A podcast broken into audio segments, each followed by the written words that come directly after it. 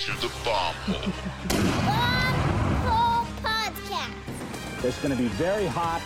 It's going to be very uncomfortable for everybody. The bomb hole. Gonna slide down them big hills, you know what I mean, on the big, nice burgundy snowboard. All right, we got a big episode for you guys today at the Bomb Hole, which is presented by Pub Beer. First things first, Stony Buds, how are you doing? So good, my dog. Good one. Jamie, Jamie Anderson's in the booth today. Jamie, how are you doing? I'm doing good. Thanks. We are so happy that you're here. And for our listeners that don't know who you are, which is probably zero listeners, I'm going to do a little uh, little book report that I wrote on you. So Jamie Anderson's impact on snowboarding is unrivaled. She's one of the most influential people to ever strap in. She has dominated the competitive snowboarding scene for the past 15 years. She competed in her first X Games at 13 years old. She's a three-time Olympian, two-time Olympic gold medalist. She has 21 X Games medals. She's an advocate for what she believes in. She has a great nonprofit. She's a spiritual being, a soon to be mother, and an inspiration to us all. She is the goat of our sport. Now let's get into it. We got Jamie Anderson in the booth. Oh, goodness. Wow. Thank you. First question More nervous for Jimmy Kimmel or Bombhole? Which one? Uh, Bomb hole. Take that, Jimmy. Love that. Oh, so nice to be here. Thank you for that intro. That was very sweet. Well, long time coming. Glad you finally made it to us. So, what brings you to Utah? Why are you Why are you in town in the first place? I was here for a Woodward event. Yesterday, we did a charitable event uh, called Jamie's Jam. In cooperation with my charity, the JA Foundation, we sponsored 10 young girls. Woodward's like new initiative is to get young girls and women into action sports and kind of create a more inclusive environment. So, um, through the SOS Foundation, they kind of helped find underprivileged girls that needed gear and wanted to get out there. So Union, Gnu, Dakine, Oakley, they all sent a bunch of swag. So we kitted the girls out head to toe and did a little shred session. And to come here and see you guys because it's a long time coming. Sorry it just took until I was pregnant and had more time in my life. But I'm yeah, I'm really happy to be here with you. Thanks for having me on this show. Well, we really appreciate you taking the time. Uh, I kind of want to dive right in, smack dab right in the middle of eight kids. Holy moly. You Could imagine what growing up in the Anderson household was It like. sounds like a Mormon family almost, right? I know. You would think. the Brady Bunch over there. I think my parents were just pretty like free spirited and I don't think believed in birth control. um, gosh, so fun though. I wouldn't change anything for the world. My dad is from California and my mom is an East Coaster. She grew up in Vermont. And yeah, she made her way out west, was living down in Santa Barbara, and had always heard of Tahoe. Made her way up to Tahoe, met my dad. They um, got pregnant right away. So then they quickly got married. And then, yeah, had a big family. And thankfully, we they had a moment where they were going to live in Wyoming. Um, I think my dad was like in between jobs and like kind of trying to make it work. And something led them back to Tahoe. He ended up getting a job at the fire station and they raised our family in Meyers, which is like a little town outside of South Lake, right at the root of um, Sierra and kind of close to Kirkwood. What resort did you grow up riding as a kid? I grew up at Sierra at Tahoe. Was like 10 minutes up the road and we could hop on the bus. My mom got her degree in teaching, but she wasn't a big fan of the school system, so we all got to do homeschool. And now that I look back at it, it was kind of like her style of like Waldorf. Like we did a lot of art and we spent most of our days outside playing. She wasn't really strict on like reading and writing right away. She knew like that would come. Um, and yeah, I feel so grateful. We had such a fun childhood. Lots of girls in our family, six girls and two brothers. And yeah, snowboarding was honestly like not really in the deck of cards with that many kids. My dad loved skiing, but we couldn't really afford season passes and all the gear. That actually came a little bit later through a family friend, Nikki Warren, who was a young mom. She was 25 and had a 10 year old. And they gave my sisters all their hand me downs. And then I quickly grew into their hand me downs. And that's kind of how snowboarding got into our life. Oh, so there wasn't that much money, huh? You guys had to just get what you got and make it work. Hundred percent. Like we were really, we had everything we needed. My parents worked hard and had like a beautiful home for us to be in. But as far as sports for that many kids, like they really are a privilege, especially something like skiing and snowboarding. Like it's really, really expensive. Imagine the bill on eight setups and jackets. Can you imagine? So Gotta I, get a loan. yeah, yeah, it's just too much. So it encouraged us to just hustle. Like we all worked for my mom's lawn care business in the summer and would just save cash. And then my older sister helped us make resumes and we would try to like get sponsors when we were pretty young. We started doing the USASA events. And yeah, I think not having everything so handed to us, even though, of course, hand me downs and things were given to us, it gave us that ambition to just work harder and really like appreciate and value every day we got to spend on the mountain. And yeah, it was really fun. We have a guest question from your sister, Joni. Here we go. Joan. Hi, Jamie. It's Joni. So, you were hustling at a pretty young age. I remember you riding bikes from our house to the golf course and swimming in the river for golf balls that the golfers had lost and then selling them back to the golfers. And I feel like you made a pretty good amount of money. So, my question is what did you do with all that money? She knows exactly what I was doing with that money. um, gosh, yeah, I was pretty young, like, you know, early teenage years. And I think that was pretty much like my weed fund, selling golf balls back to the back to the golfers. That's a good And hustle right there, those, I those was- balls. I was just ambitious. I loved making money. My parents, like, we didn't really have allowances. They definitely, we all had to do a ton of chores and like make the house work. And I remember some of my friends getting like money given to them, and I just like, I didn't comprehend. I was like, wait, like your mom just gave you like 50 bucks, like allowance? What is this? Like, never heard of that. um, but now that I look back at it, I'm so grateful that I didn't have that because it made me like think outside of the box and like, learn to be independent and make money, you know? It's kind of all just energy and frequency. So between like the golf ball hustle, which I love swimming in rivers, so it was like it was so fun. It's my favorite thing to do as a kid. Your sister mentioned that you raced BMX as a kid and you used to mop up the boys. Is that true? For sure. I would uh I would kick the boys' ass, especially before puberty. Everything changed after that. But when I was, yeah, I think like eight, nine years old, I started BMX racing.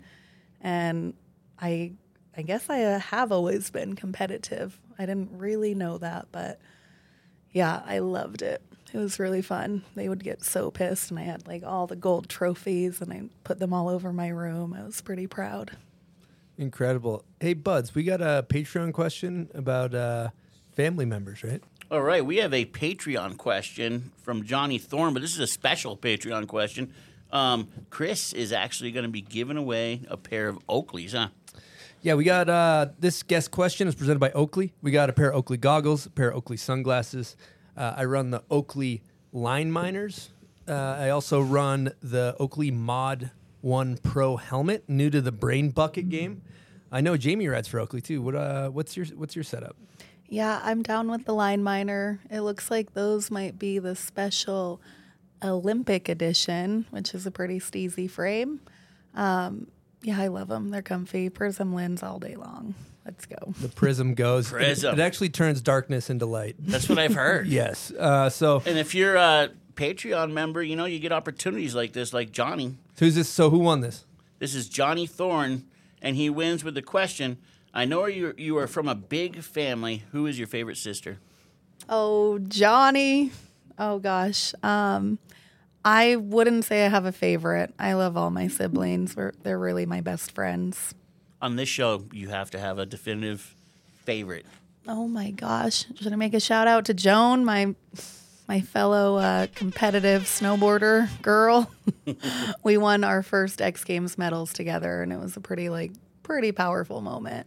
She went on to become a Chinese doctor, and now she helps me like stay balanced when things get out of whack. That's special. I was watching you on the Ellen show, and you mentioned that at nine years old, Joni told you snowboarding is 90% mental. Do you believe that? For sure. I think anything in life is more mental than anything. Yeah, she said anything you want to do, it's like it's 90% mental, 10 physical. Anyone has the possibility. It's a matter of like who and how strongly you believe. And that definitely integrated through most of my life. So if I'm thinking like I can take Mike Tyson, nine, like I'm like, you know what? I can do this. My mind is set that I have a 90% chance of knocking this guy out. 100%. As long as he doesn't bite my ear off, we're good. All right. And you, you got to put in work too. You got to Yeah. put, there- you got to put in some work. All right. But yeah, that's good stuff. So let's let's fast forward a little bit. 13 years old, competed in your first X Games. Thinking back to that time, you were a little kid. What was going through your head when you were 13 doing your first X Games? Oh gosh, when I was 13 going to X Games, I was pretty fired up. I I couldn't believe it. You know when you're 13, you actually think you're like 20. Like now I look back at 13 year old year olds and I'm like, wow, they're like children. But when I was 13, like I had it all figured out.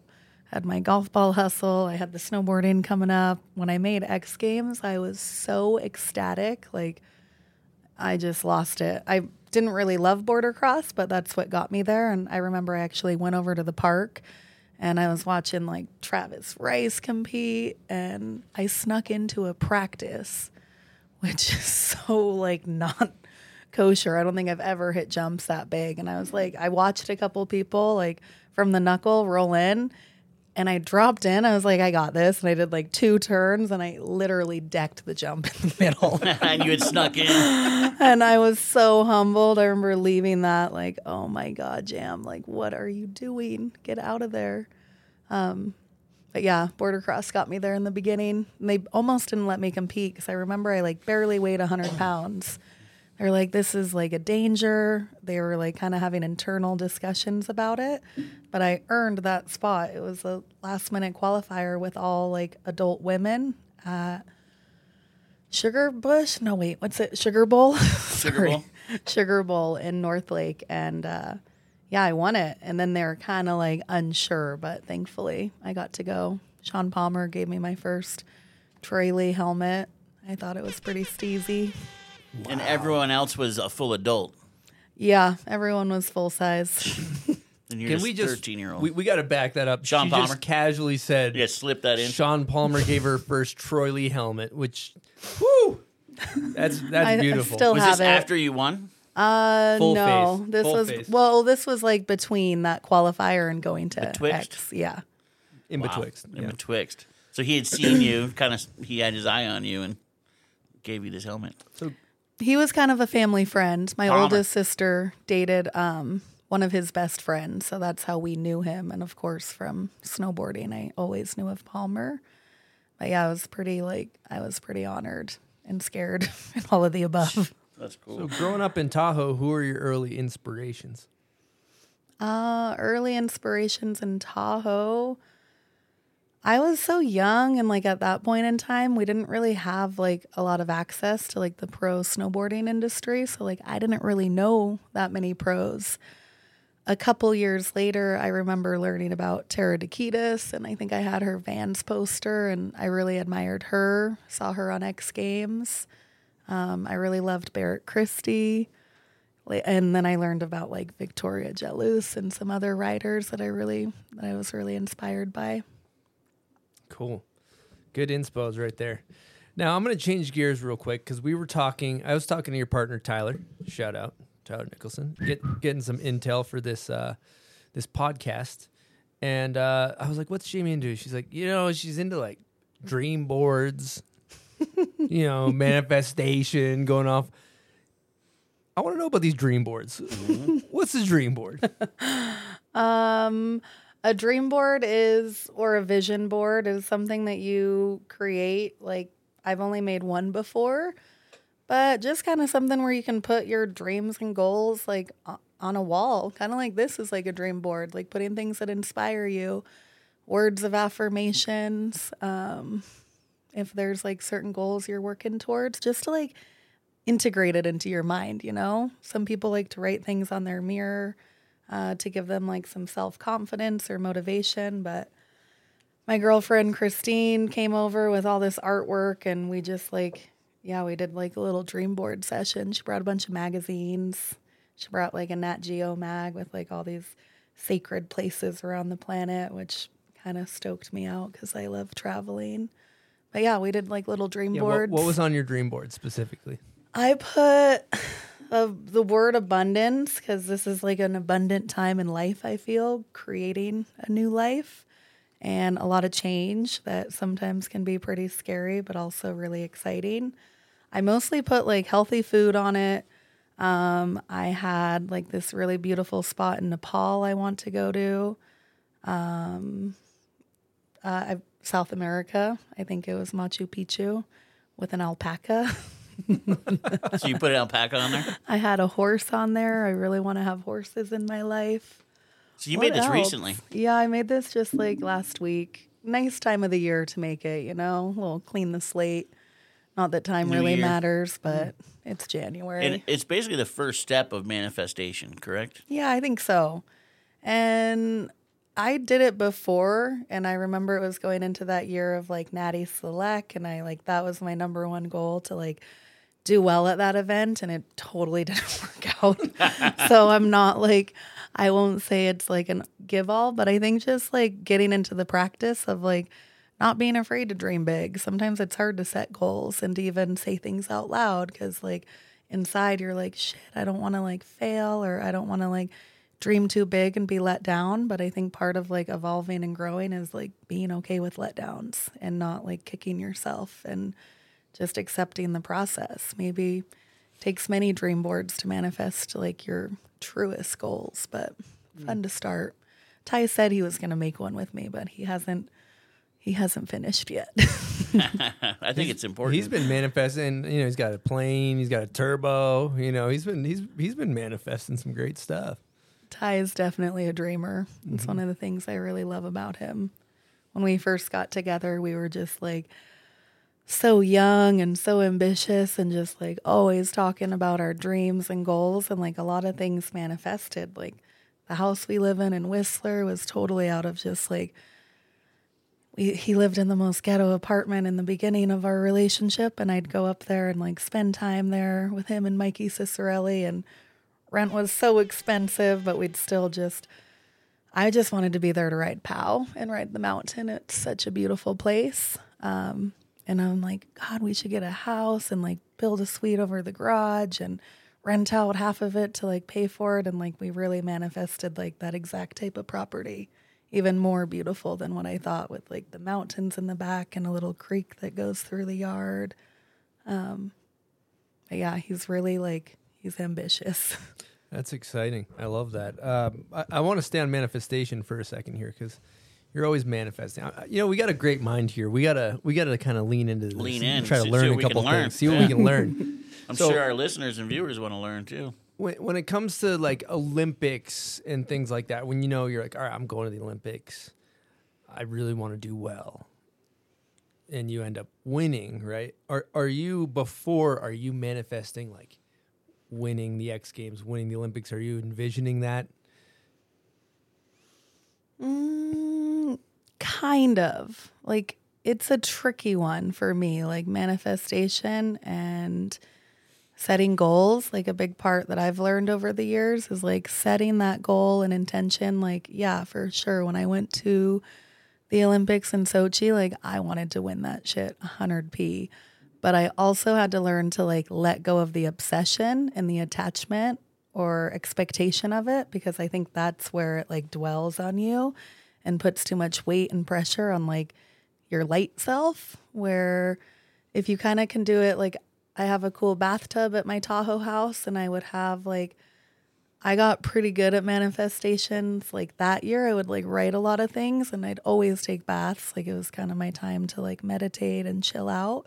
And I had a lot of like pretty powerful affirmations there. So every night I would just like chill, light a candle, and just like read that stuff. But in my the back of my mind, it wasn't like I have to go win. Like you know, maybe the universe or God or higher power has like a different plan, and you got to be okay with that. And I think if we're so caught in like tunnel vision, we miss a lot of other things along the way.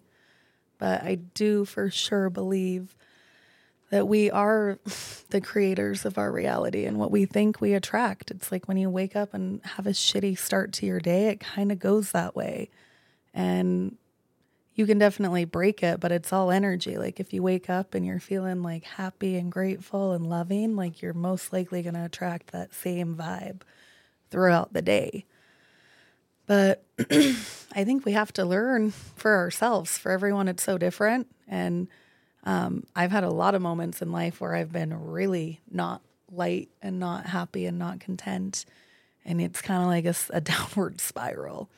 Um, but you got to learn through it all. If it was all rainbows and sunshine, it wouldn't be like so fun.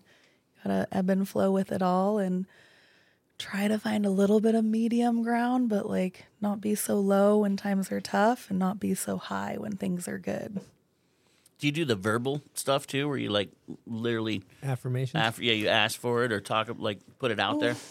Sometimes, Yeah. sometimes I feel a little cheesy, but like if I'm in a really shit situation or like struggling or like family or friends or like deathly hill or maybe you lose someone you love, like that's when I feel like you're more open to be like, wow, like I need a little love and help and support. Or if you've ever been in like a crisis, like a scary situation where like you actually have to like pray out loud, that's where I think like the power is. Like I don't do it very often, but when things get tough, I'm definitely not afraid to like speak out. I don't know exactly like I'm not religious by any means, but I definitely believe in something greater than me and I'm not afraid to uh connect and like ask for a little support when I need it. And a lot of times like what I've experienced is like nature showing up, whether it's like a cool animal, like sometimes like I'll be feeling away or say something and then boom, like a bald eagle is flying over my truck while I'm like driving home from Mammoth. I'm like, that's what like that's it, like the power, you know? But I think everyone connects with something in different ways, you know? That's what's so beautiful about life. There's not just one way that works for everything. There's so many ways you can connect and better yourself or feel feel aligned. So uh, I've seen that too. I've been out maybe walking around in nature, and all of a sudden you see a fox or something. And you're just like, I'm in the right place. I'm on the right path. But I've recently had to take that the verbal affirmation isn't that just praying? Isn't it the same thing? Mm-hmm. And maybe that's why these people that are very religious, which I'm not, I don't think you guys are either. They start praying and they do it out loud, and it works. And so they they kind of lean into that and all of a sudden become religious and it's this big thing in their life. And i've decided that's just what manifestation is and and we do it a different way. And there has to be something but it's uh, just putting it out there. And that's i don't know just it's kind of something that's paralleled and been interesting to me lately. And uh, just kind of look into that more when and understanding that what the religious people are seeing and why they get so hyped on it and i don't know it's pretty pretty cool and i guess listeners and viewers try it and uh, ask for it out loud and see what happens. It's pretty crazy. I love that Seems that. to work, you know. Test the waters. And what Chris is saying too, you can't just ask for it. Like I want ten thousand dollars. It's not, it doesn't work like that. You got to do something also to get you there. But the first step is putting it out there and attracting the right energies, like you were saying. A hundred percent. I love that. You do that stuff with crystals too, right? oh, I don't know. Yeah? I used to always have like a rock on me. I'm like nature girl, but I haven't really. I now I like beads lately. I've got a lot of like mala beads. Um, but yeah, any earth element. I love like finding feathers in nature, or if you find a rock that is cool. Like I like things that can go back to nature that you don't have to have forever. You know, not synthetic. BS. Just a connection, huh? Yeah, just something that reminds you. Last year we were on a dirt biking trip in like northern BC and I like kept finding bald eagle feathers. Like never in my life had that happened. And I found like five or more feathers and I was kind of tripping. It was like a little omen. And, you know, I like took some and left some and gifted some. And yeah, I love nature. I think we have so much to learn from the simple things in life. I mean, we are just nature. We're just all swagged out and have a kind of crazy ego and intellect. But when you like bring us back to the root, like we're we're no different than any other nature on this earth. That's a fucking amazing point you brought up too, and I kind of want to elaborate on that because I don't think I used to really see that when I was a kid. It was like I'm going snowboarding. That's one of the best things about snowboarding is you're in nature, you're in the mountains. And I used to not really look around. You'd be like, "There's a jump. I'm going to build a cheese wedge over here, or I'm just riding the park." And it's nice. I feel like a part of getting older and being more present and being more connected is you're up in the mountains and you're admiring the trees and you're admiring the mountain range from afar and you're admiring your environment and you're just appreciative to be where you are and i think that also brings you to our natural state which is presence and when you're present in the space that you're existing in there are no problems there are no issues there's no anxieties there's no past there's no future you're just there and that's one of the beautiful things about what we do is strapping in on a snowboard and sliding down a hill and doing this fucking glorified sledding that we consider a job, which is a joke, you know? But yeah. Oh, that's beautifully said. A hundred percent agree with that. You got to take that moment, right, and look around. Yeah, and it's it's getting harder and harder to be in the present. It's so easy to be tripping on the future or regretting the past, and yeah, like that's where an- anxiety comes from and depression and all these like things because we don't really know how to be present anymore. So you have to do something like get in the mountains or maybe on a dirt bike. I know you loved a dirt bike or anything that bring like mostly sports for me and I'm probably a lot of the viewers. That's kind of why you love it because you're not stressing on anything but what's right in front of you. What's it like with a baby on the way? Is it hard to stay in your present zone? Are you always like um. looking at that date coming up? Or I feel like having this pregnancy the last, gosh, almost eight months. I'm like 34 weeks now.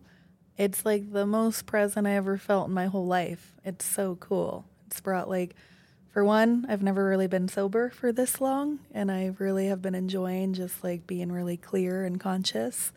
I've had stints of sobriety over the years, and I've tried to like do it, and it's been really challenging, especially in our industry and being pretty like uh I don't know. Unfortunately, anytime I did good in like snowboarding, instead of celebrating with like a green juice and health, I'd like buy a bottle of tequila and just get fucking go ham.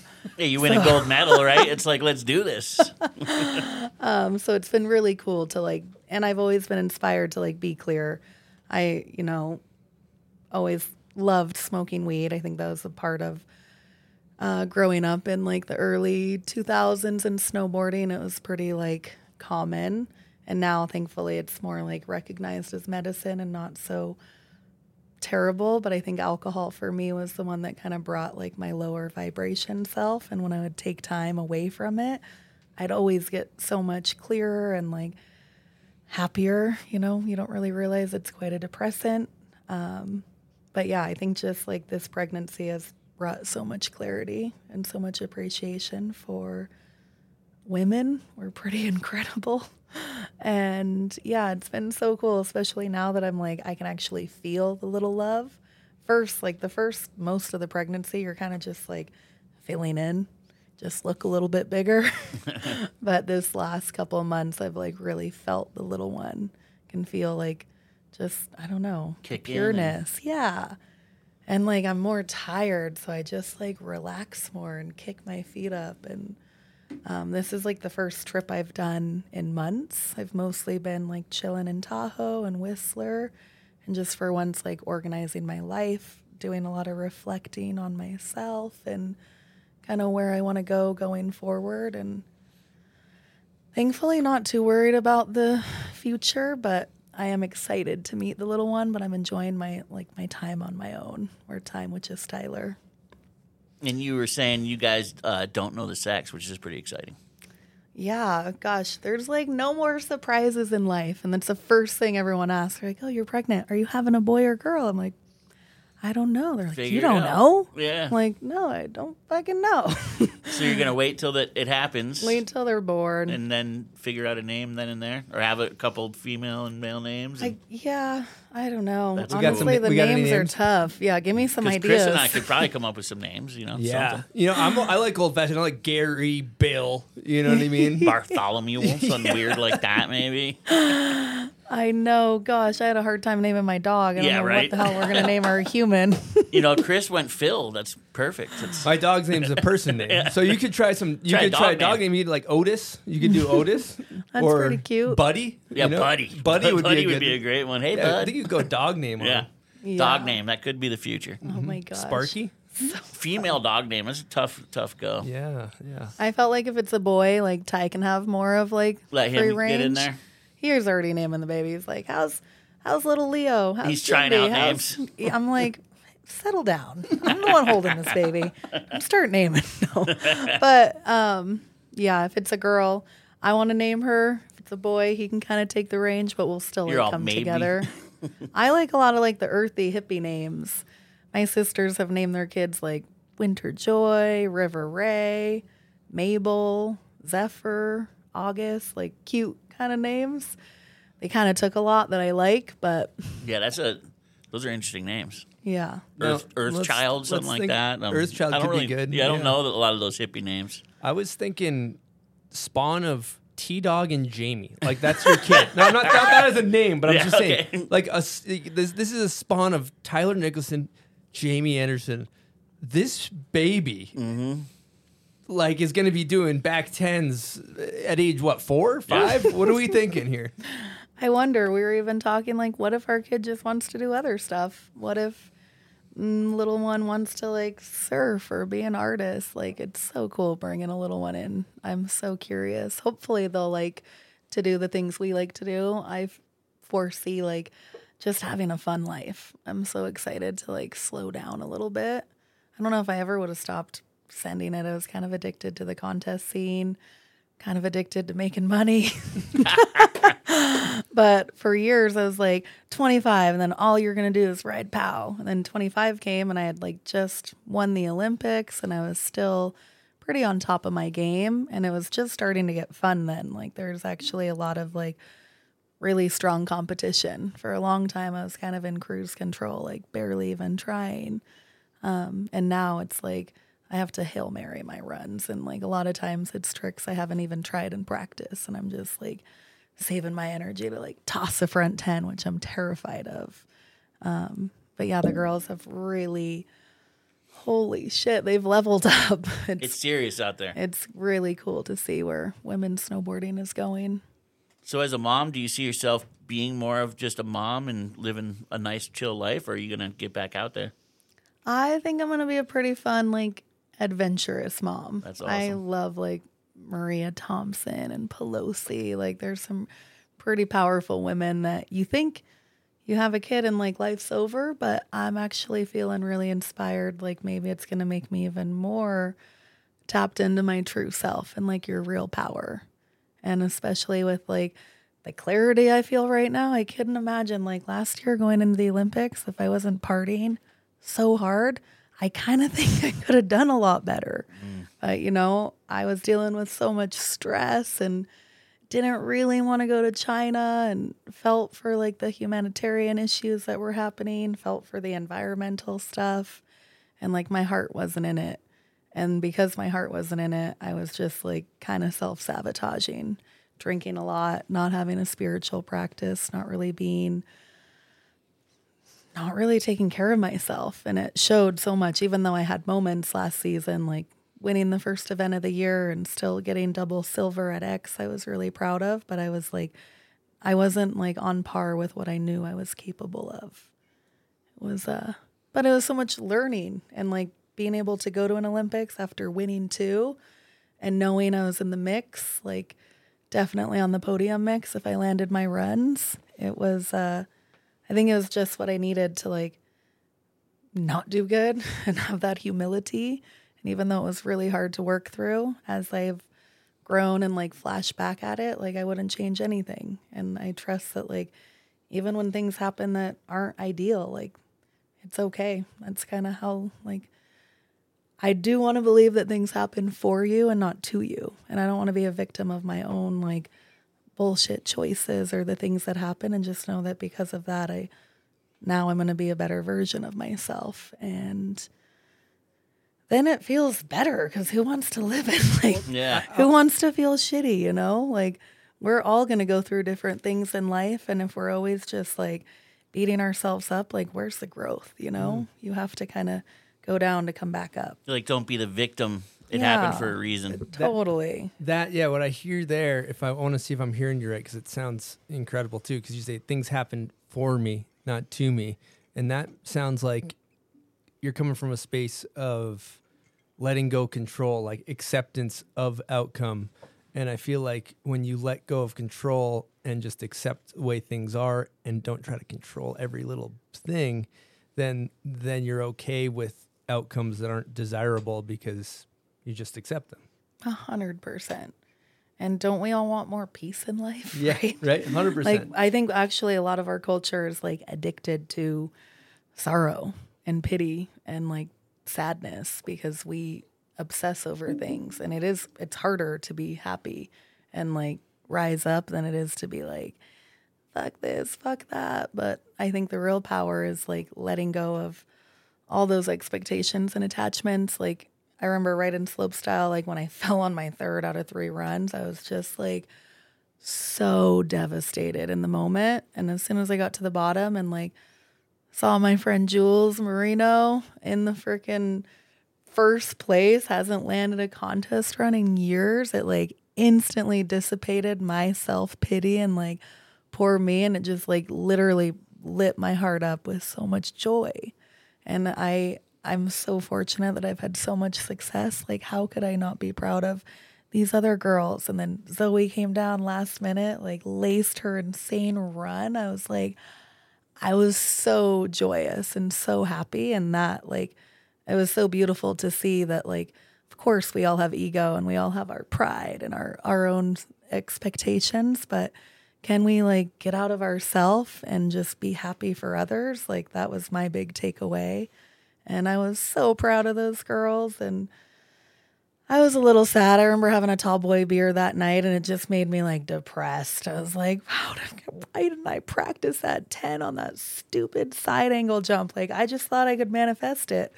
That's one example of it not totally working. I was even talking to Ty. I'm like, yeah, I'm going to do a front 10 on Twisted Sister. He's like, really? I'm like, yeah, like 100%. I'm doing it. He's like, are you going to practice it? And I did mean to practice it. It just was too freaking icy and cold. And I was so scared the whole time. Um, that, yeah, when it finally came down to finals, I was like, I'm doing it. And I was close. Maybe a little bit of practice would have helped. But uh, yeah, the bigger picture is like being there for the other girls and being like a true um i don't even know the word but trying to be a good example of like what i want to preach and you can't always be on top. You got to like be okay with all of it and not let success dictate your peace of mind or your happiness. It's easy to go to the olympics and win and be all like happy and stoked and going on jimmy kimmel or whatever the hell all those shows are.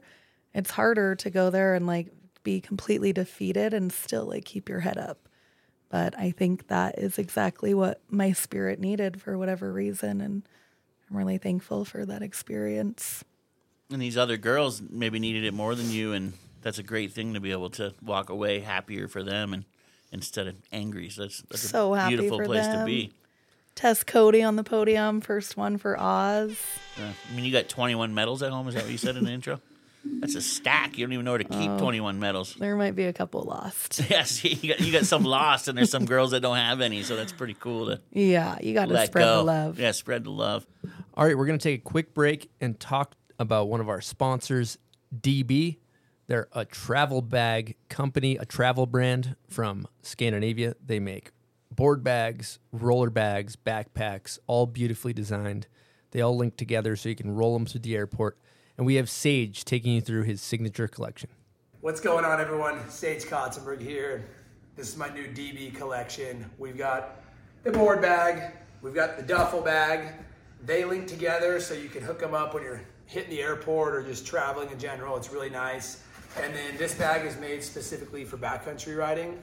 It's got a checklist with everything you need in there. Uh, works really well. The material's awesome. We've been using it all the last two years. Check it all out at dbjourney.com. Hope you like it. I'm super stoked on it. Big love. All right, we got some big news coming at you from the Bomb Hole. Signups are live for the Bomb Hole Cup, which is April 1st and 2nd at Brighton Resort right here in Utah. It's going to be a giant event. Most spectators Brighton had ever seen last year, according to Jared. So, day one is a bank slalom for all ability levels. Day two is a park showdown. So, we got a park jump, a bunch of rails, we got a limo we're going to be jumping over. All ability levels both days. So, bank slalom's really cool. We got all different types of classes in accordance to age group or ability level. We got a pro class, we got an industry class, we have an adaptive class for the non able bodied, we got a vintage boards class for boards pre 2000. We got age groups, we got Grom 15 to 29, 30 plus, 40 plus, 50 plus classes.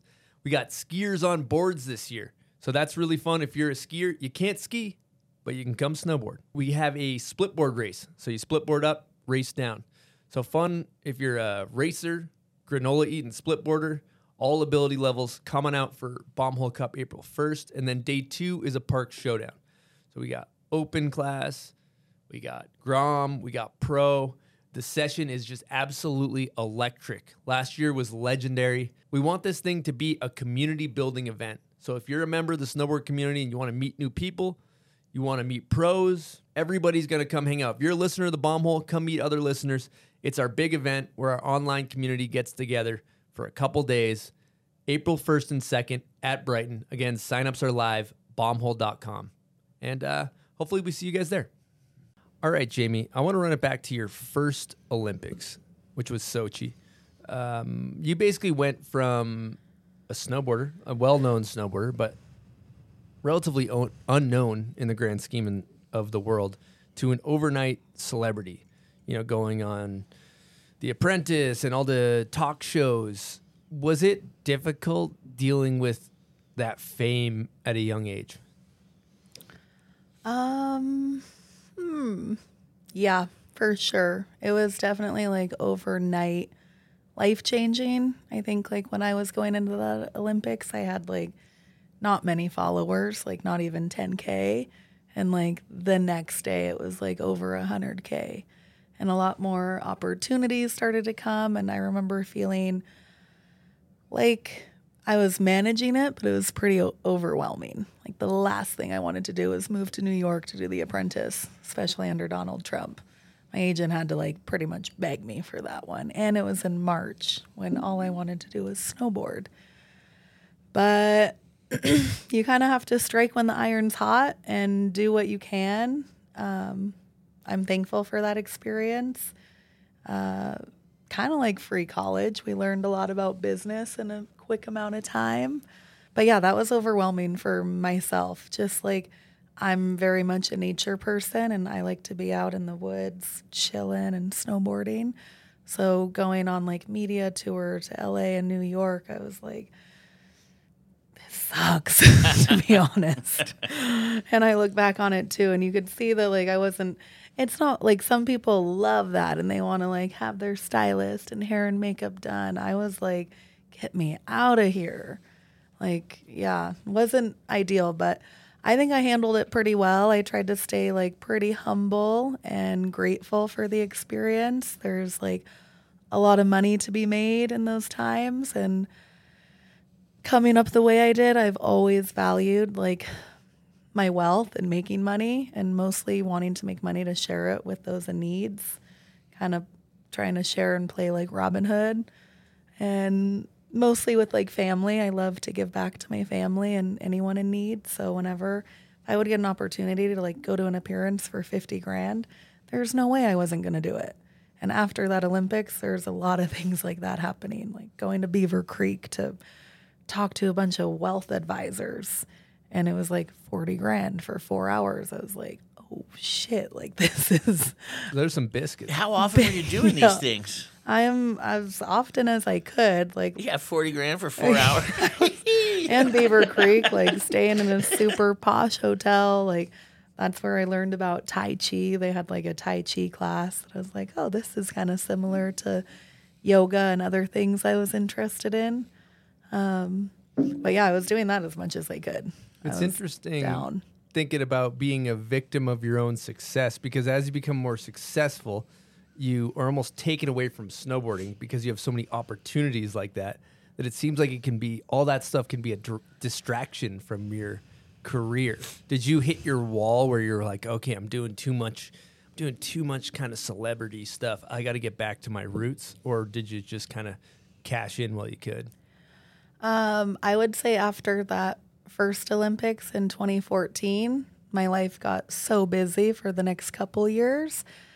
And all the girls who were like on my tail were like hustling to kick my ass. Like everyone knew what they needed to do to beat me. So going back to Korea, I remember being like, "Oh my god, like what have I done in the last couple years? Like so much work stuff and so little snowboarding, little yoga, little nature bathing. Like I definitely felt super stressed going into South Korea and all the added pressure of like defending gold medalist and I knew everyone around me was working really really hard and they had like better tricks and more technical rails and I kind of had to flow with it. I was like, well, what's done has been done. Can't take back time. I'm going to just try to like handle this the best I can and uh, you, you know, you never know how events are going to go and like what's going to happen, but I did manage to have like a good state of mind at that event even if like my riding wasn't as high as I would have liked it to be. Um, but yeah, it's really hard to balance all that. You know, you want to take opportunity of other op- other opportunities that come, but you don't want to drain yourself and like get so far removed that you don't even feel like a snowboarder anymore. Bud seems like he's got a question. I'm just to dying to know what was it like hanging with Trump? What's he like in person? Oh, Trump, Because wow, what a what a character! he's a character for in sure. person, he must be crazy. Um, and that was like before he was obviously the president. I really wasn't so much of a fan of him just because like his persona, from what I knew, was just pretty like arrogant, pretty like rude. Um, but he was really nice to me. Like he apparently loves athletes, so he came like right over to me at the welcoming dinner. He's like, "Hey, I saw what you did in Sochi, and like you, you fucked up your first run, and then you got back up there with all the pressure, and you, you nailed it." He's like, "That takes strength," and he's like, "Really, really proud of you." I was like, "Oh, like thank you. I'm proud too. That was pretty, was really, really hard." Um, we should But talk. yeah, he was kind of nice. I don't know. I didn't have anything like horrible to say, and I like that the apprentice was all for charity. You know, I I played for Protect Our Winners, and you can win almost a quarter million dollars. And even though I got fired, which fucking sucked, I definitely didn't play my cards right there. So he gave you the you're fired. You're fired. You're fired. You're fired. You're fired. he um you know i told him i'm like i really like i really like the charity i'm playing for would you donate some money he's like sure and even though he claims to like not believe in climate change. He donated 10 grand to protect our winners and i thought that was really cool.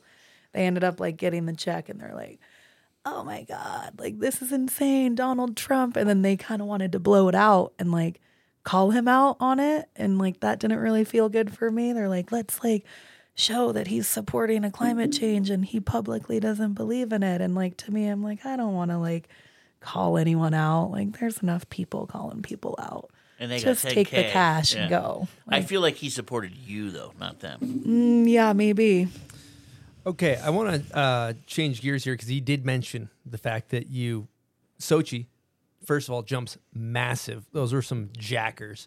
Uh, you fell run one.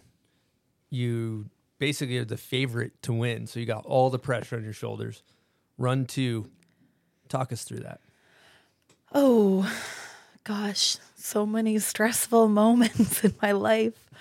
Um, Sochi was a big one. I uh, my dad's like he hates flying. He's very much like an earth guy. Uh, he flew all the way to Sochi. He's never been out of the country. Um, I had all my family there. It's definitely the favored to win. And when I fell on my first run, it just like the time between that first and second run, which we only had two at that point, it was like so daunting. It was the most pressure I ever felt. And as like I dropped more and more down as every rider went, I was in like last place, I think. And at that point, I wasn't on the US team. I didn't really want to. I like represented the US, but I hadn't had a coach since I was 15. So I wasn't really connected to the team. I didn't have coach support. They were there, but I was just kind of like on my own. But one person who really helped me out was Ryan McDermott, Wax Tech homie um, and good friend.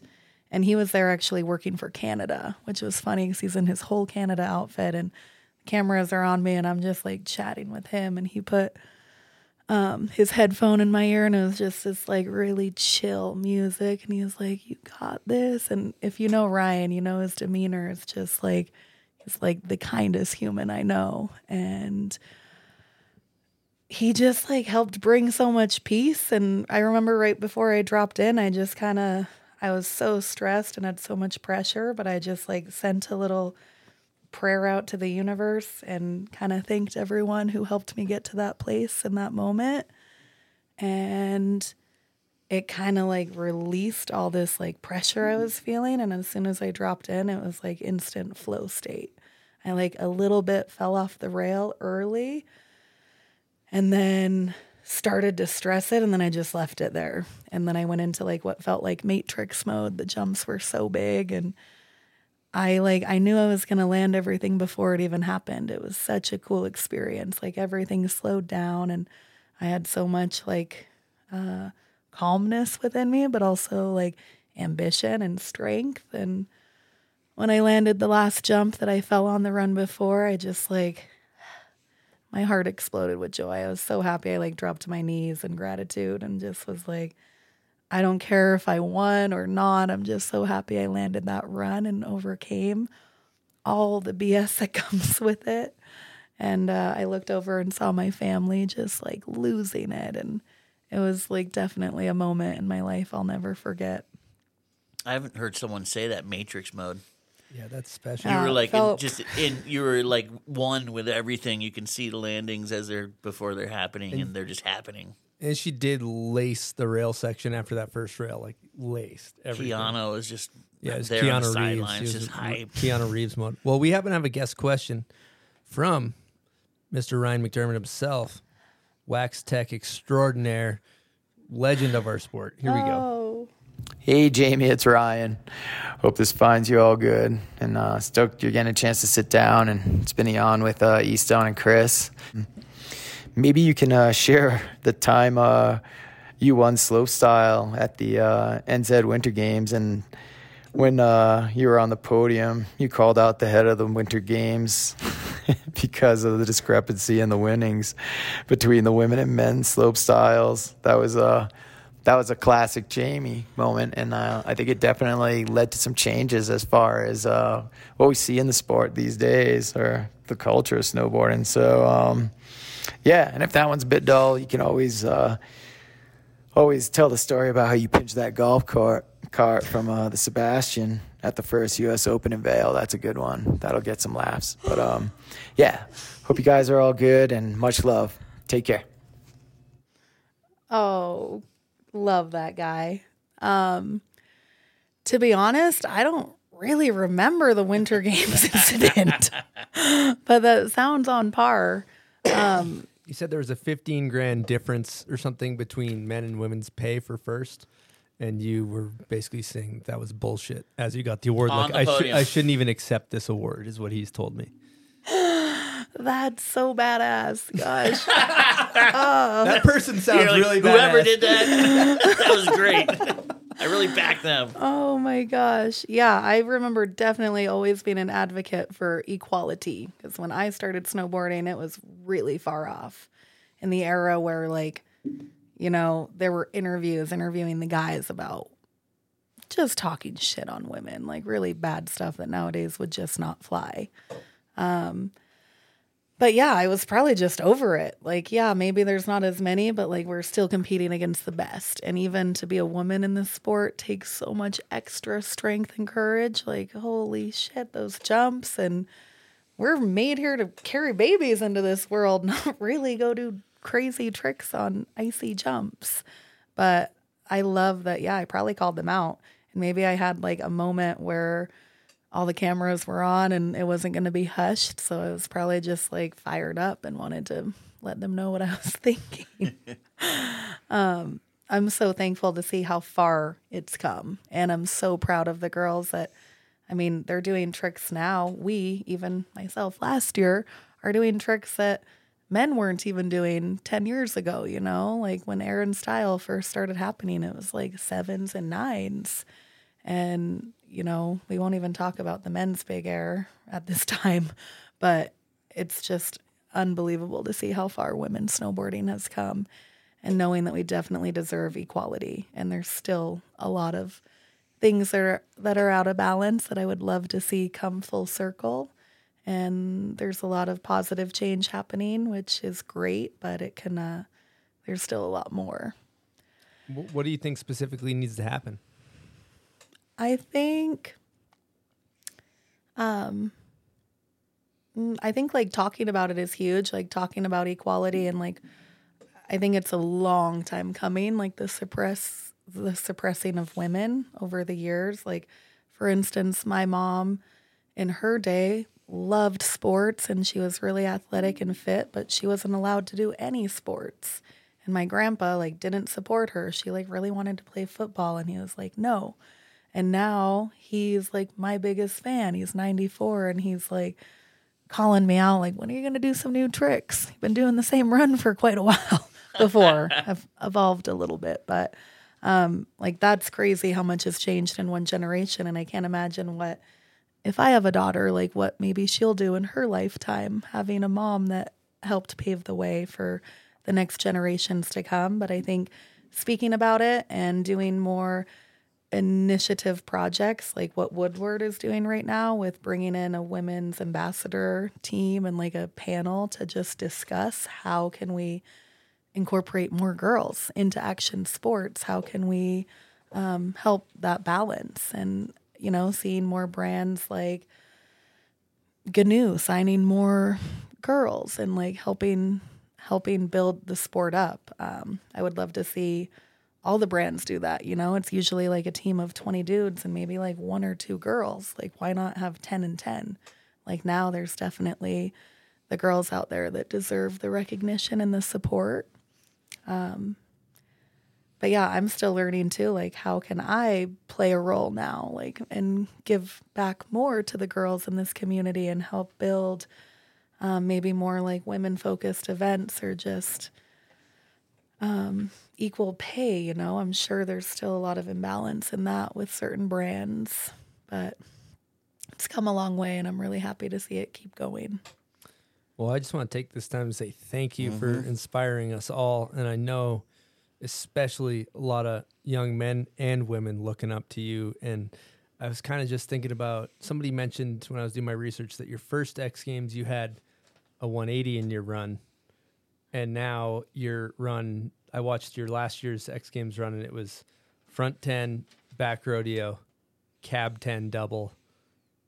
Fucking think about that progression, right? No one eighties in and, there, and you've you've like it's just you you've you've evolved with the sport and pushed it and never never been left in the dust. And I just kind of like I just want to commend you for just always progressing and and kind of want to pick your brain on how you have the drive to constantly progress for the past 15, 20 years on that rapid of a pace?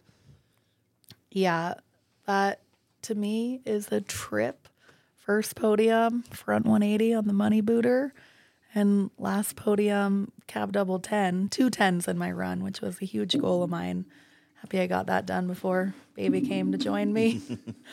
um, I'm actually working on a film right now that's going to be out in the next couple weeks or so as soon as it gets all buttoned up. But Um, it connects on a lot of my progression through X Games the last 15 plus years and kind of dives into uh, my backcountry and the Alaska segment that we filmed this year and last season. So it's a two year project, but gosh, there's a lot of evolution over X Games, and it made me reflect on like so much, so many different generations of girls I competed with too, from like Tara Dakides, who was like my idol as a kid, and Janna Meyen, and then into the phase of like Kjersti Buaas and Spencer O'Brien and and then any like there's just been so many different like probably three different generations of girls I've competed with that have like come in and gone out and I have no idea how I kept the ball rolling.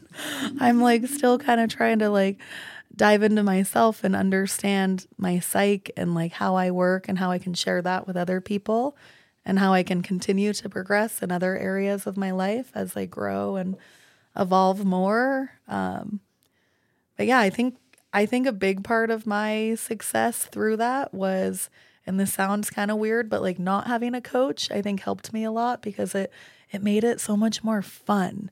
And I just decided to ride with the boys. And like Tyler was one of my main supporters of like helping me believe in myself with double corks and tens. Like I never had any desire to do those. And he was like, You've been doing front sevens for five years. Like you can do a front 10. I was like, Are you kidding me? Like, no. And one day riding, like before we were even dating, just friends, he just pushed me to do it. And I tossed a front 10 and landed it like second try. And it still took me a lot of years to like work on that and bring it to um, like a slope style event. But it's crazy how like what we decide in our head is actually where we cap ourselves. And I just kind of capped myself and didn't even like think beyond that. And seeing other riders like Anna Gasser do a ton of airbag training and stuff and see her like do double corks and triple corks. Um, that also opened my eyes. I was like, oh, maybe we are capable than more than I thought. And yeah, that just kind of helped me tap into myself. And like last year at X Games, I was so hyped on that run and I barely pulled it together. It took like the whole jam to do it. Um, yeah, it's a trip. I really am still trying to figure out how, but I think like slow, steady progress and trying to stay healthy, not just physically, but in your in your psyche and in your your spirit. You know, I feel when my spirit is happy and I'm taking good care of that, like everything else kind of falls into place. And you were the girl that kind of uh, took out Dakides, huh? Those early contests, like you were the, you know, here she is, Jamie Anderson. Oh, yeah, I think so. It was like around that time when I think I got my first like bronze medal in slope style. The first year I competed in slope, I was 15. And I think I was on the podium with Janna Meyen and Hana Beaman. That's so crazy. Yeah. Janna. And I don't mean take out, I just mean maybe gave her a threat, let's say. Like, Yeah. like here she is, you know? Yeah, and I think at that point, I'm not sure how old Tara was. Maybe 30, maybe around the age I am now. And uh yeah, and I know she had a lot of injuries and she was like kind of over it, but still like sending it. And then she went on to do some border cross stuff. And um, Janna actually kept riding for a couple years and she was like so fierce and intimidating and like not in a mean way, but like not very friendly. And I was kind of like this, like, yee, Super friendly. giddy, like, ah, like just all, who knows, just funny young Jamie. And uh, yeah, she was strong willed. But I remember she like gashed her knee at a Dew Tour, I think at like snow something in uh, where the Snowbasin. Snow Basin. They had one here at in Snowbasin. Utah. Yep. Yeah, and she like gashed her knee and it was like all bloody and she like taped it up with duct tape and dropped in and won. And I was like, "Oh my god." Like that was amazing and I think that was the last event she won and then retired and I knew she wanted to like end on top and I was really inspired by her. I was like when it was like Janna, Spencer and myself and uh, lots of switchback fives at that time. It was like a back five, switchback five, front seven. Um, But yeah, there's been so much evolution. Such a so trip. much. What's crazy too is Janna. Like I think she won the U.S. Open at 13 and got that gold medal, and then goes has this long, awesome career. And here you are, all young, 15, 13, doing The that revolving same, yeah, the door of revolving young door. talent. It's so amazing. Now, I have a hard hitting question for you. I'm curious about this. You've competed in the Olympics. Snowboarding. Is it an art form or is it a sport? Oh, I think snowboarding's an art form. It's becoming more. What was the other thing you said? Sport. Sport or an art form? Um, it's becoming more sport, but I think like the root of it is art. I love that coming from a Especially from an coming Olympic. from her. Yeah, totally. You would think sport. Yeah. Coming from an athlete at your caliber with gold medals. And, Sport mode. but then you go to Alaska and you have this awesome face. And And even like in slopestyle events, I always try to like, even though they're pretty basic and Bring they're the art. yeah, bring the art and like see how it feels, like the flow of it. It's more like, it's more than what meets the eye, you know. It's like how it looks top to bottom, and I think that was one thing I was pretty good at over the years was like finding my flow through it and trying to imagine like how a river would like trickle down, like the most effortless route. And that's how I would think of like riding park. Like I would never visualize a run before I got there ever. And some mm. people would be like, I'm working on this trick and that trick. And for me, it was like, I'm not sure how it's going to flow. Even X Games, like it's on the same run, but every year it has a little bit of a different flow. And my goal was to like make it look as effortless and like beautiful, not like rigid or like trying too hard. And I think that's where like the art plays a role, even though of course you have to be athletic and it is like technically a sport. But I think when you um, have a different way of looking at it, you see it differently. I love that. to impress those judges, she's right. Art form, you know, you got to look a certain way. Th- there's also a full blown art to putting together the right slope style run. When you show up to these events, and it's really fun. Like at, you know, you show up day one, you know, on Tuesday, the event's on a Saturday or Sunday, and you watch all the riders get there and figure out their runs. They're all like, "Well, what should I do on this rail? What should I do on that? What should I do?" Asking their coaches. And I like that. It sounds to me, I don't want to put words in your mouth, but almost like the Craig Kelly approach, the be be the ball, kind of do do what the course wants you to do, flow like flow like a river, like you said. Wise, those are wise words. Very wise. and not having someone tell you what to do. Yeah, the That was, I think, my biggest um, blessing that I did to myself. Even though at times I was like, shit, like I should have a coach, or I wanted to hire Danny Kass at one point and have him on tour with me. And I don't know, something, something about it. It just always kind of flowed better doing things on my own.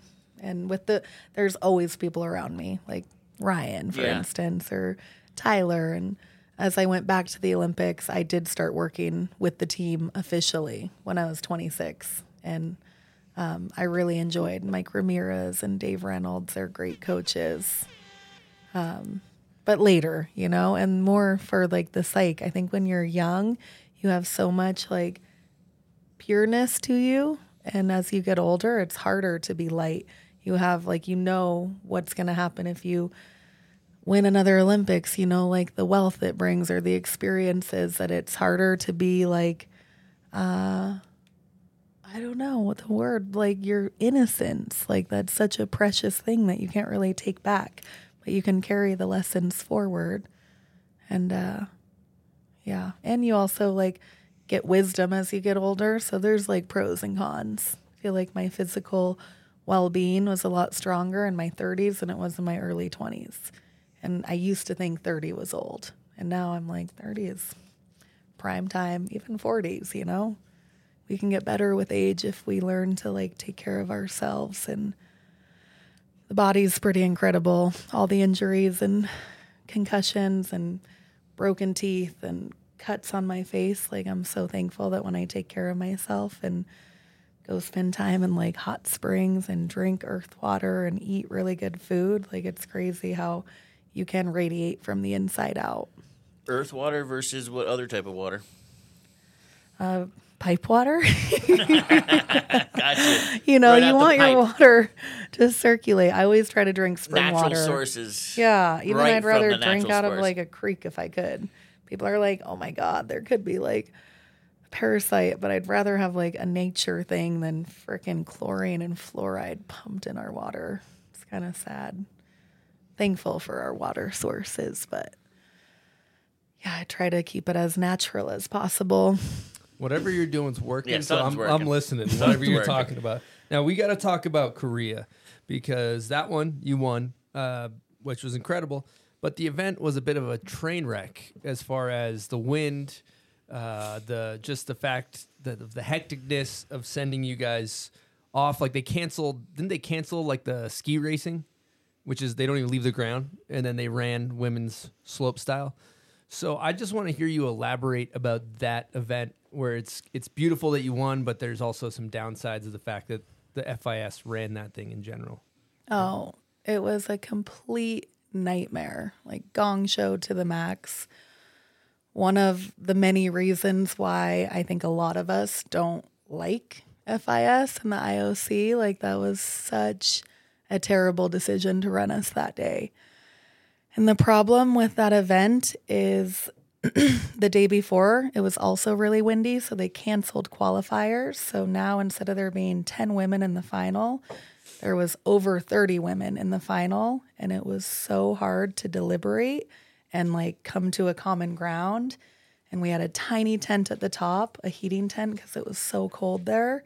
And it was so hard to be at the top of the course and everyone was stressing and the wind was horrible. Like the officials should have just made the call, you know, or they should have had like the coaches. There's just all this like knacking. And I remember feeling so stressed in there that I just like left. I was like taking laps outside to stay warm.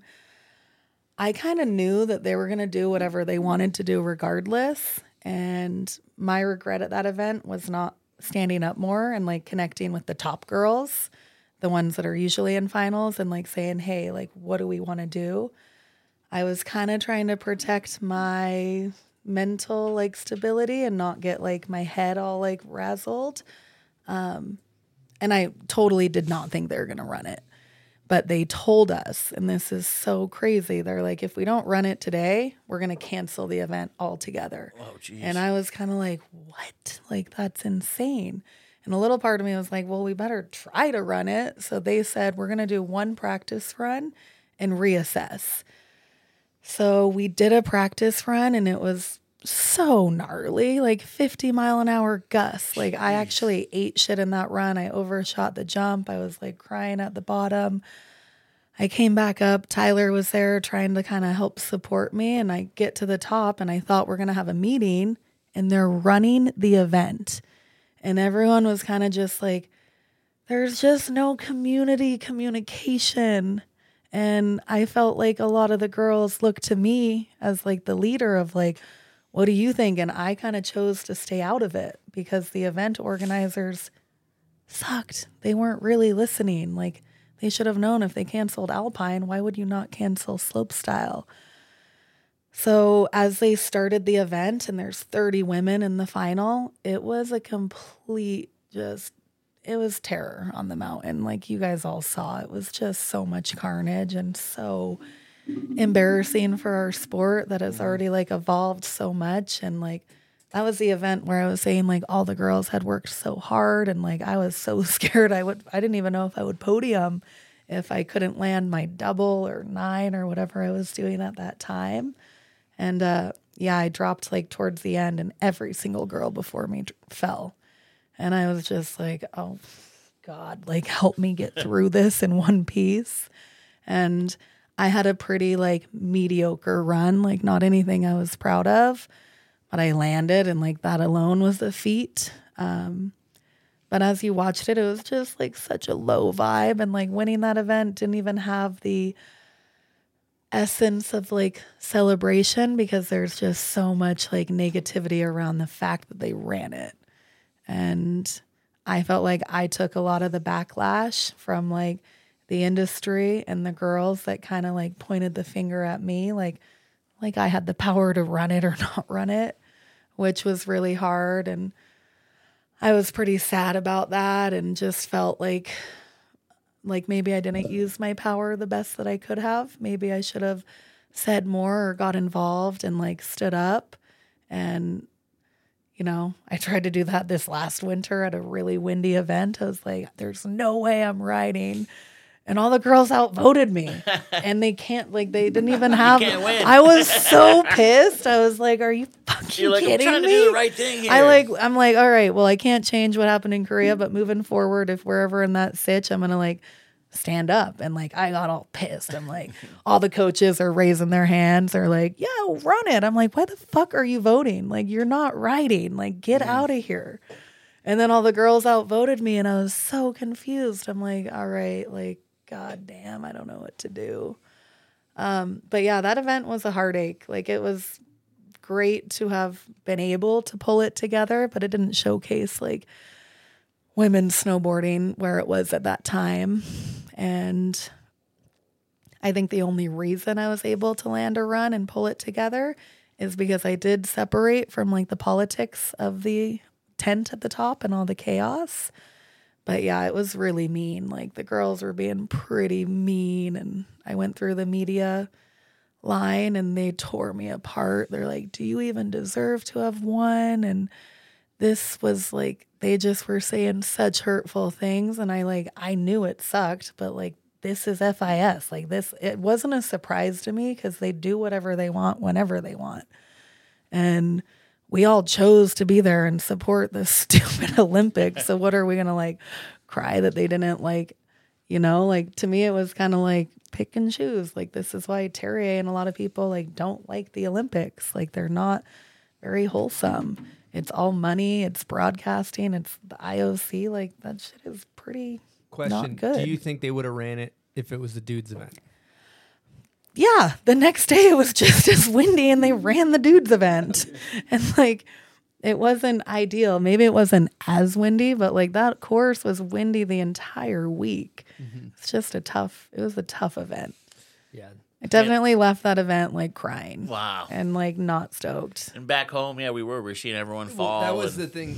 Yeah, that was the thing. That's it was a, it was a travesty for snowboarding and women. Like the the it wasn't fair to the level of riding that Mm-hmm. the bar had been set. It just it made snowboarding. It just it wasn't a good look, and and unfortunately that's that sucks the way that happened.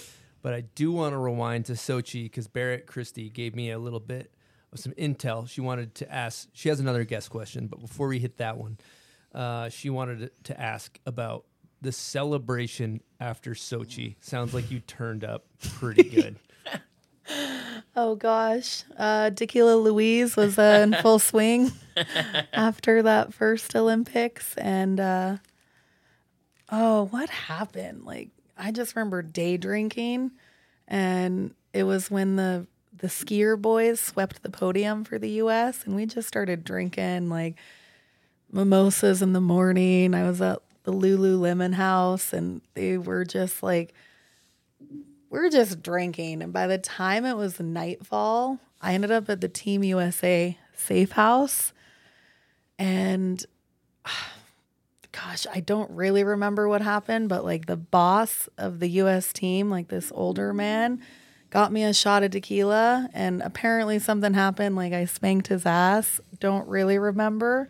But then his wife like got mad, and then someone else said I did a reach under, whatever that's called. What is a reach under? Reach I've around? heard of a reach around, but not a reach under. I under. don't know. Like it ended up really bad. Like I lost a deal with Visa that day. Are you serious?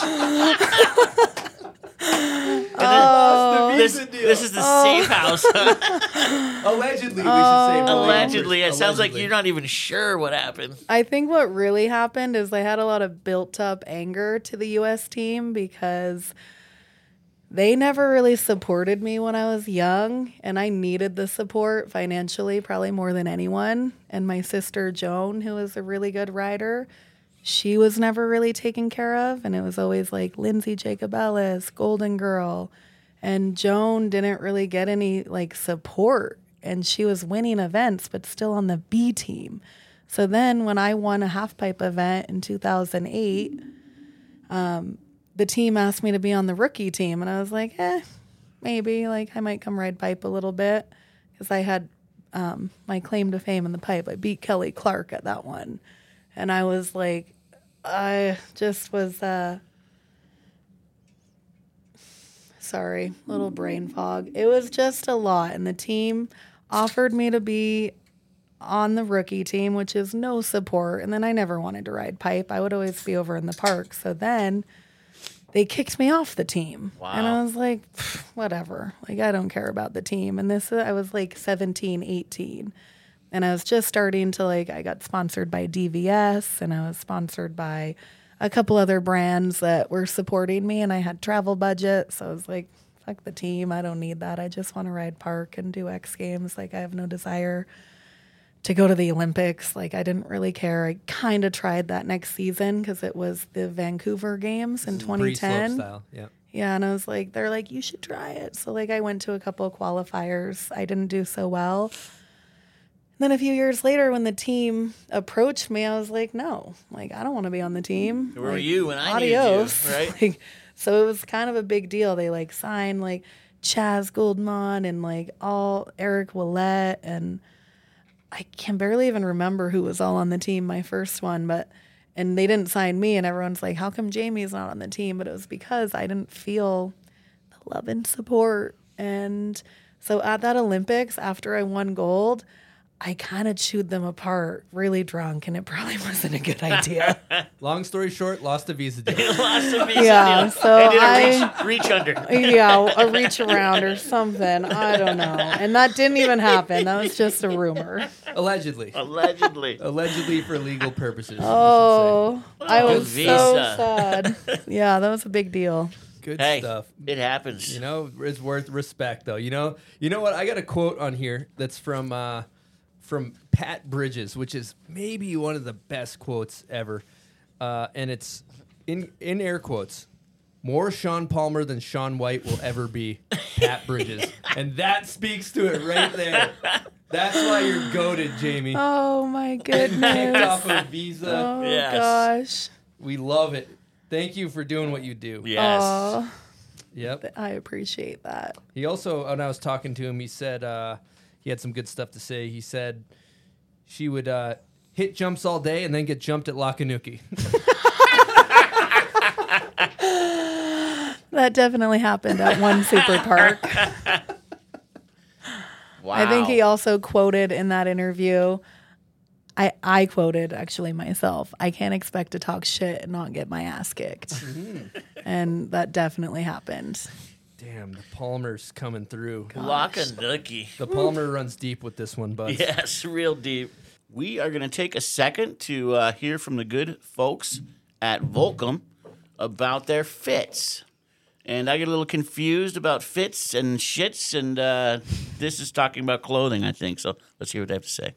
Bonjour Paul, uh, we're gonna talk some feet. Arthur Longo here. I'm introducing you my uh, collection. For me, when it comes to the feet, I wanted something kind of close to the body, but not too much. A little, uh, a little baggy enough to have layers underneath, and you know, to have like a nice little silhouette.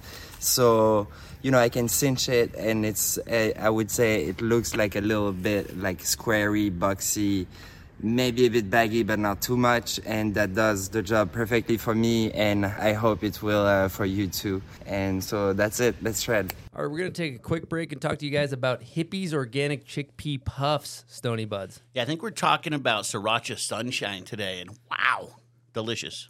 Uh, it's almost unsafe the amount of bags I've been putting down of these things. They're uh, they taste like something that would be unhealthy for you because they're so good, but they're actually good for you, buds. Yeah, and you know, it's like secure the bag is what they always say. they're kosher, they're vegan, plant based protein, delicious. They're non-GMO as well. Uh, one thing I think we should talk about too is the fact that they support the bomb hole. And it's incredible because uh, I support eating them, so it goes hand in hand. So if you want to go check out some Hippeas, head on over to hippeas.com and use promo code bombhole20 for 20% off. They're also available at your local grocery store. All right, we're going to get into a guest question from none other than one of the greats of our sport, of our culture, of our art form, whatever you want to call it, Barrett Christy. Jamie, I'm so glad you're sitting down at the bomb hole. I can't wait to hear some stories from you. I've got a question. Um, so, one thing I regret a lot from working with you over the years is that I didn't go to the Olympics in Sochi. And, you know, for all the reasons that a lot of people don't go to Sochi, but I didn't make it. And that was the year you and Kaitlyn won gold medals. And, you know, I would have liked to be there for the celebration afterwards. I'm sure it was a good time. But I'm wondering if you could tell the story about how that went. What was it like after winning your first Olympic gold medal? Can't wait to hear the answer. Bye. oh, Barrett, I love her. She's, I'm so thankful she's in my life. Such a good friend, mentor, and TM. Uh, don't worry though, Barrett. You didn't miss much in Sochi. you might have missed me losing a couple uh, big contract deals with Visa and stuff. Maybe you would have helped me stay out of trouble. Actually, I needed a good mentor at that phase in my life. Um, but wow, celebrating was, from what I can remember, it was really fun. I was really happy to celebrate with my family. Um, I can like, gosh, my memory is so fried. I can't really remember everything, but I remember just so much relief and so much gratitude. Uh, waking up with that beautiful gold medal, I was like, I was tripping for a couple days, and we had a really good celebration. I definitely remember partying with Kaitlyn. She's like a really fun party friend. And yeah, that was pretty surreal. Two GNU athletes take the cake. Um, gosh, good old moments. Now I got a question too. Uh, what do you do with your medals? Like, where are these things? Not, not that, or maybe not. Especially I'm not trying to that steal many. them, but like, uh, like, I mean, I'd be wearing them around. Buds Yeah, would be running. I'd it. be wearing all of them, Yeah. all 21. I should have brought one for you guys. Could have stayed here for a little while. Put it on the wall. You'd forget it and it would still be here, and you'd be like, "Where is that thing?" Um, I feel like I'm very humble. Like I don't really have like a trophy wall, or I have like a lot of my trophies in my garage in Tahoe, like old ones. A lot of like Dew Tour events and such. Um, I have all my X Games medals and Olympic medals up in Canada. Tyler built me like this really beautiful snowboard rack um, with a signature board that said "Do what you love," and then he hung all my medals under. But it was like too much for me in one place. I had it up for like a year or two, but I don't know. I just like, I think when I'm still in the game and still in like sport mode, I don't really want to like put everything on a pedestal. I kind of want to like keep it going. Uh, so honestly, my medals are kind of stashed. They're actually right now in like a bag because I brought them to a shoot to shoot some. But uh, I need to create something. I was thinking about taking the lanyards and the chains off and having them all on like picture frames, maybe with like photo memories.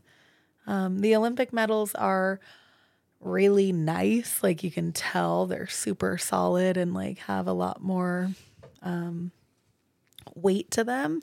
And one's in my bathroom on a shelf, and the other two are sadly in that bag, kind of stashed away right now. Secure the bag. Yeah, Ty- Tyler told me he was cleaning out a room in like when when you guys first started dating, and there was like you just opened up some like purse, and there was just like five or six X Games medals in there that you'd like forgotten about.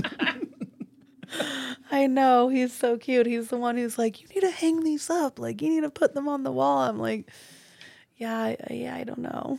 I don't know." we, we I think years from now you'll be pretty Yeah. happy. Here's yeah, I would up. love to. I need. A, I live in like a small space, and I want to move into a bigger home and like have like, I don't know. I do want to like celebrate myself more and be proud of everything I've done. I think it's just been such fast paced living the last 10 plus years that I haven't really had time to barely even decorate my house. Mm. I pretty much just have like plants in my house and a couple art pieces, but I want to like print old photos and like, I don't know, I want to do more. Maybe while I have a little one, I'll have a little bit more time to like nest and get cozy. Now I have another question. This is from Barrett. She had two questions she sent over. The other one I didn't put into the podcast machine here, but she also asked, "What's your why? Why do you do it? What's your why?"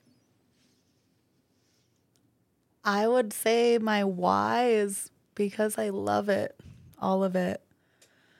I Good love why right snowboarding for one, and I love the uh I love creating projects. Like I want to do more film projects in the future. I have a film coming out soon, which I'm really excited to share. Um but the contest stuff, I even love that. I love tapping into like the power of the mind and like perseverance and like finding my flow state. And yeah, I really love it. That's the only reason I do it. If I wasn't having fun, I think I would have stopped a long time ago. All right, we got another guest question. This one's from MFR, a true champion. What? I also want to like basically say sorry to Leanne and Hannah and MFR because they all asked the same question, Ah. basically.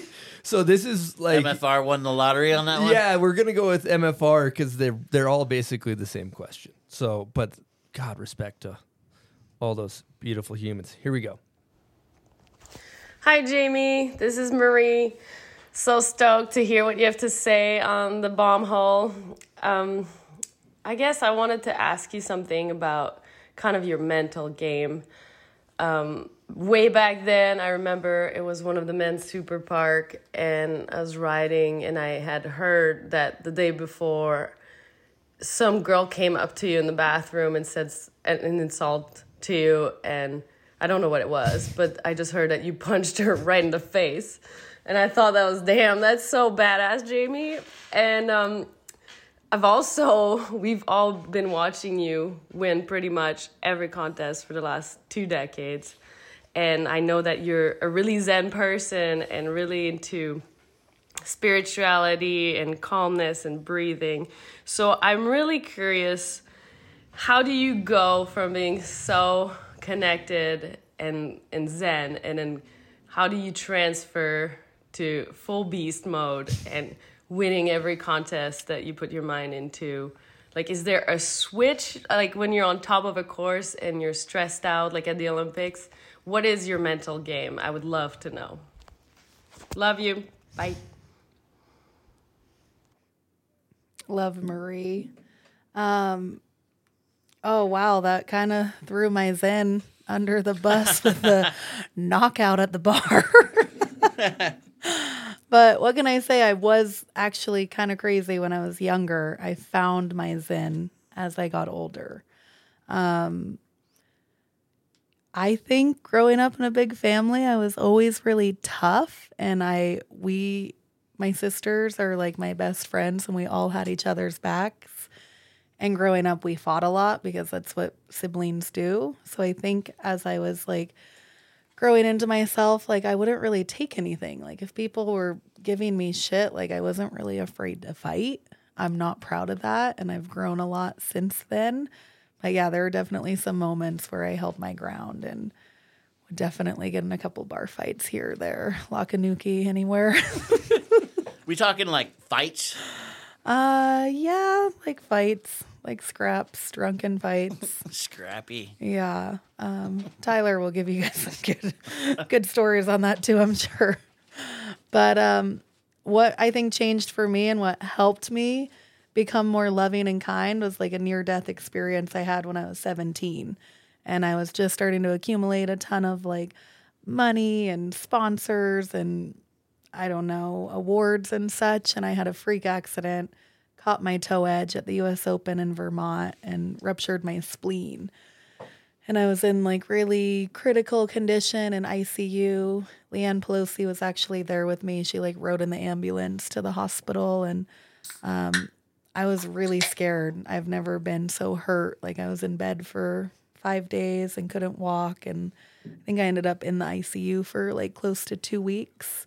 And I remember getting a lot of love from the snow community and flowers and nice cards. And when I healed from that injury, I just had a real deep appreciation for life and my well being and my physical health. And that's when I learned about Chinese medicine and that like your spleen is actually really vital and one of the most important organs for your immunity. Filters all your blood and helps you stay healthy. Um, and in Western medicine, you know, they often are like, oh, we'll just remove it. In my case, I was really lucky they didn't do a surgery, they let my body heal on my own. And even though a lot of it was damaged, it still does its job, which another shout out to the human body, incredible. But through that, I learned of like, yeah, Chinese medicine, using herbs, eating better food. I got into yoga. I got more into like gratitude. I started being a lot nicer to the people around me and not picking fights, not like having that like hostile energy in me.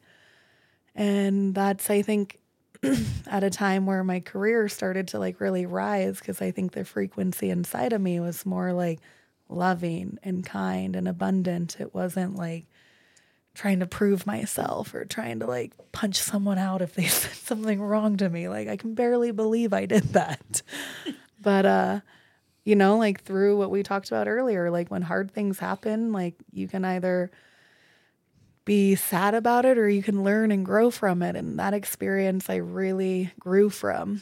And I think it brought a lot of goodness to my life. And, you know, I was a lot more preventative to injuries and I learned to kind of play with my heart rate and my nervous system. And when I was really stressed and nervous, like at the top of an Olympic course, I could like channel that energy and like relocate it or like take certain types of breaths or walk over to the forest and take a moment with a big tree and just like ground myself.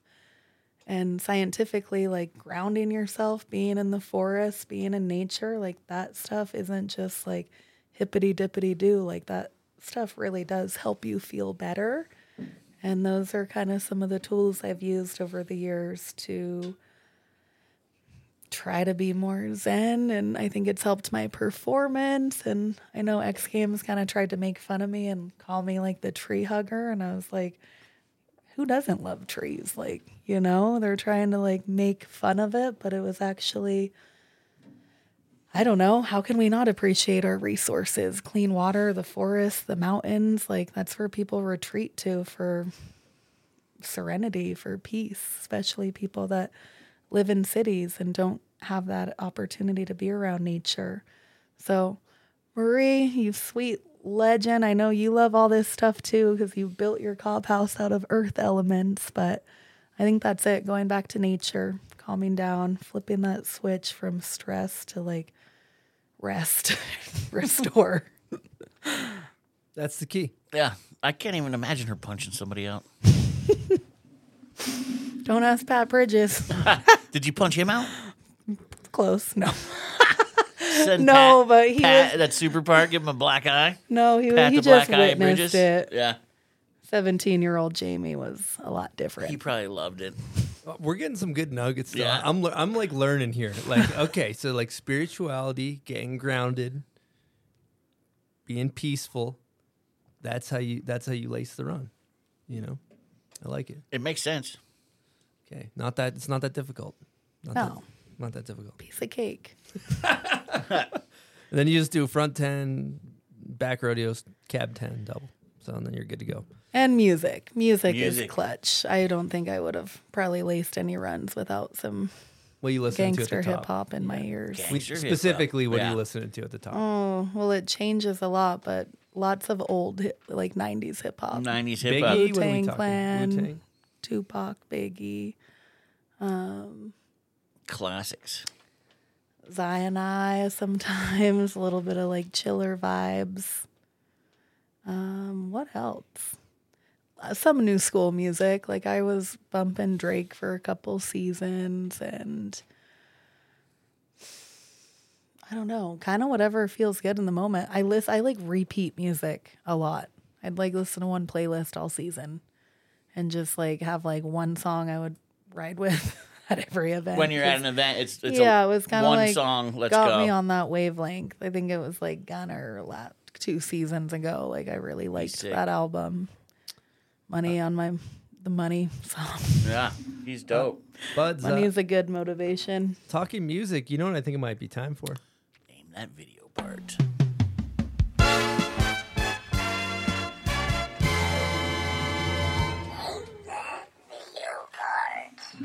Name that video part is presented by Woodward. Now, Woodward Park City is about 15 minutes from Salt Lake, two miles past Parley Summit. They're open 365 days a year, with Twilight Lift access for skiing and snowboarding. For this winter, Woodward Park City added 20% more terrain park features, Stony Buds. Yeah, Woodward Park City is Utah's ultimate training facility with trampolines, foam pits, airbags, with the best coaching staff in the biz, all designed for progression. It's also one of Salt Lake City's only indoor heated concrete skate park, which is very important in these uh, cold winter days. Love that we can skate year round up there. Drop in for a session or a lesson any day of the week, buds. Access to Woodward Park City is available through daily tickets with full day lift access starting at $40. Just a good place to have fun with your friends. Simple as that. I know Jamie's doing some cool stuff with Woodward currently. Uh, they they always got cool stuff going on. They we did really an event do. up at Woodward. We did dogfight up E- there. equal money, Jamie. Mm-hmm. Equal prize money. If And you're interested in a mountain rail jam next uh, winter, we got you. Equality. Let's If you want to enter, you know, there's, we'll, we can see if maybe we can get you on there.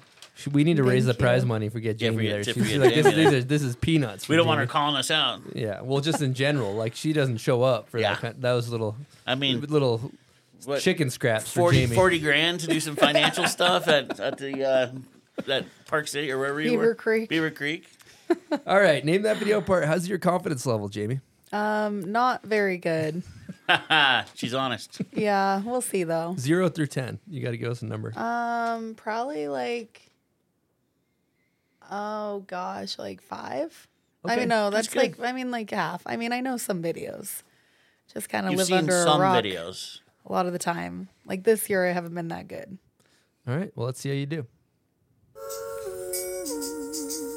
El Boogie.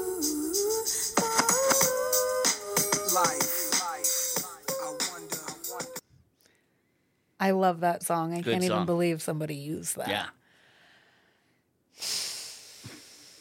I- If I had to guess, because I don't know, maybe a Technine video. You know No. what? No. This is a this is a monumental moment in name that video part. Is it? What is it? Hers? It's Jamie's own video part. He's been waiting. Mine? Dude, he's been waiting to have this But happen. how did This I is- use that? She's like, I can't believe someone used that song. Yeah, I'm trying to think. If Who- I who wrote, would do okay, that? you know what? I fucking did. Okay, I did. But I,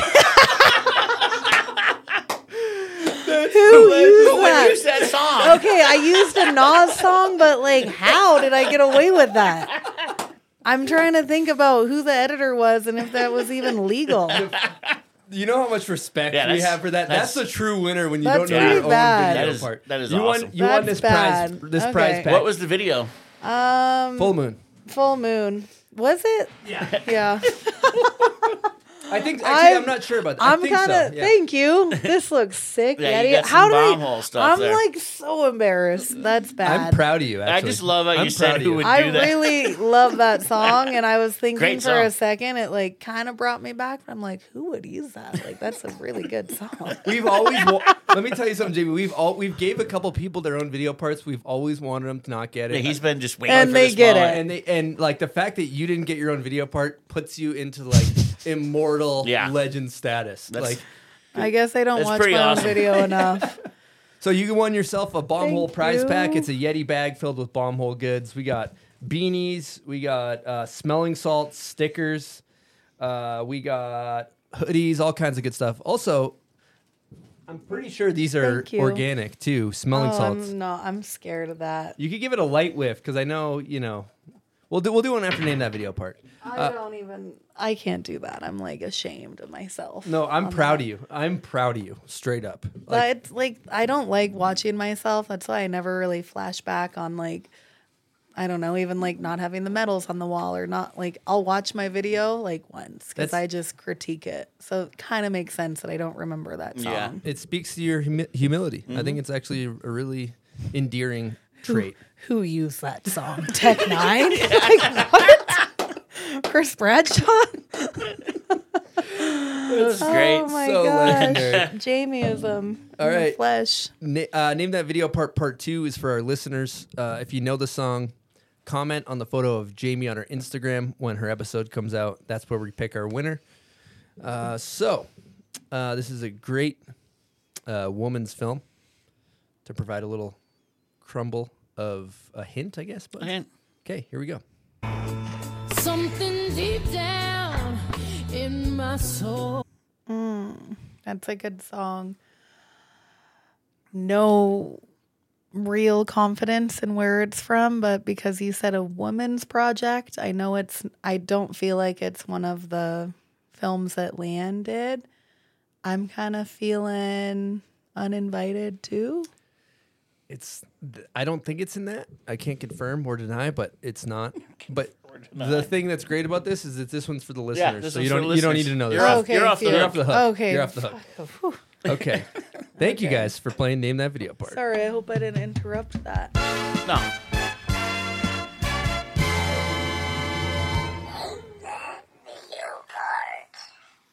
My own video part. Legendary. Wonderful. All right, let's do a small insult, buds. Let's do it. So, what are you gonna do? You have to open it. You just squeeze it. I'll start it off because I don't want you to go in too hot. I'll, I'll give you a tutorial, buds. Here you go. I'll hand this thing. We only have two, so Bud's is gonna do one. This is this is all you do. So I'll squeeze it. Okay, now it's now it's smelling. oh my god! you just give it a little give it a little whiff. Just go easy though. You know we don't we don't know if it's organic or not. Just go real easy till you get something. she went back for more. Oh, it hurts. It burns your nose. Okay, Fuck, good. That's terrible.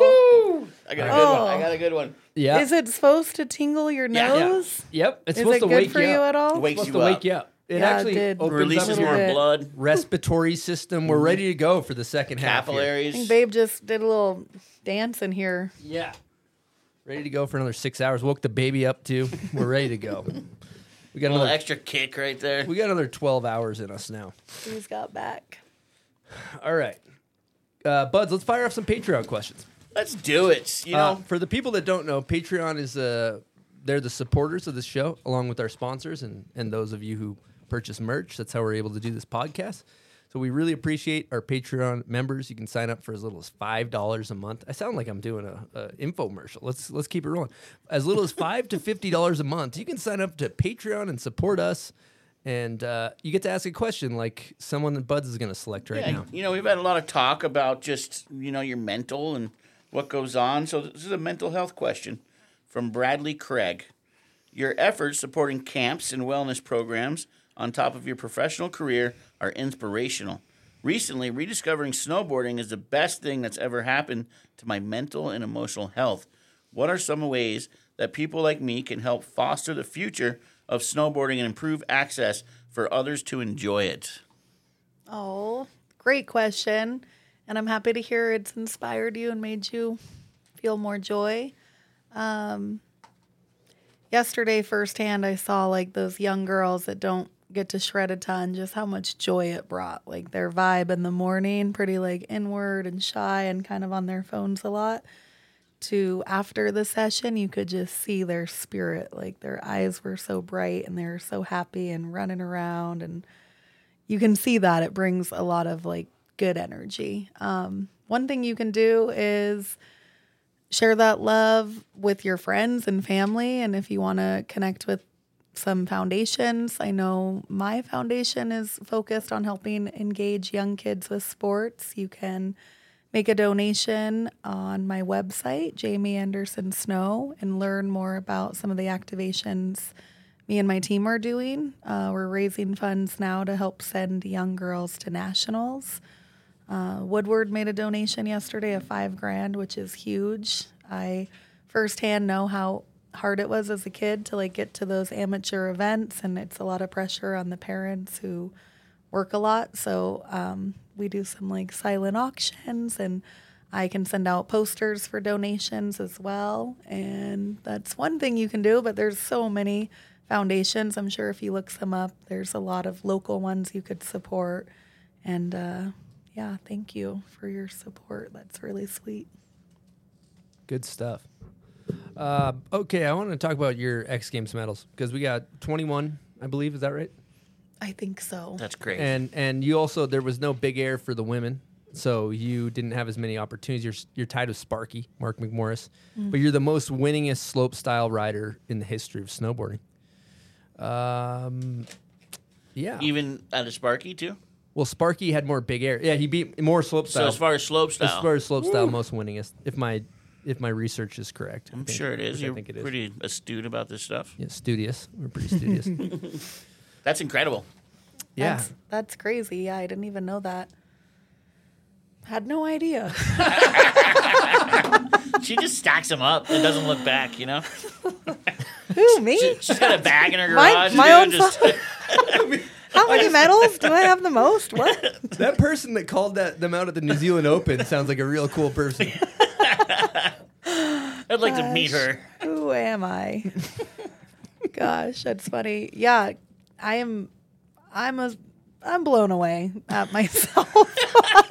I don't know about the X Games medals. I don't know how that all happened. I think uh, Flow State has been engaged for about 15 years and hopefully continuing on. But uh, yeah, I wish we got to do Big Air. I'd maybe have 30 or more medals at this point. But uh, I'm thankful it's now happening. You see such a crazy progression. I actually don't really love Big Air, but it is cool to have a perfect jump to try to perfect like your bigger tricks you're working on. I've always preferred slope style and having more like flow top to bottom and feeling like I'm actually snowboarding.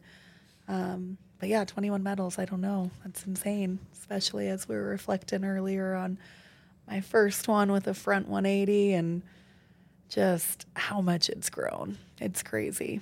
I wish, uh, yeah, hopefully, I'm not sure if I'll want to do more or not, but even just says, hi, little love. For the Um, listeners, Phil the dog just came in the studio. Smelling the babe, coming over to send his love. Coming over to eat some garbage, really is what he's coming to do. Um, Let's be honest. yeah, I don't know. It's been it's been quite the ride. It's really fun. It's more fun now than ever because there's so much competition and I have to work really really hard. So when I land a run, I'm like way more proud of myself than ever before. Now, with with where it's at right now, it's it's such such a fun event to watch with Zoi and Tess and Annika and all these women that are just fucking destroying. Uh, where do you feel like we're at currently, and where we're heading with with snowboarding, and maybe particularly women's snowboarding?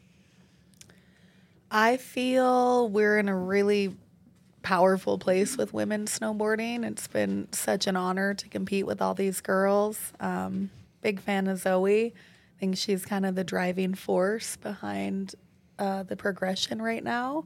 And you can tell in her snowboarding, she's like, she's just a really good snowboarder. We've all seen it like Natty Select and different events that she just charges.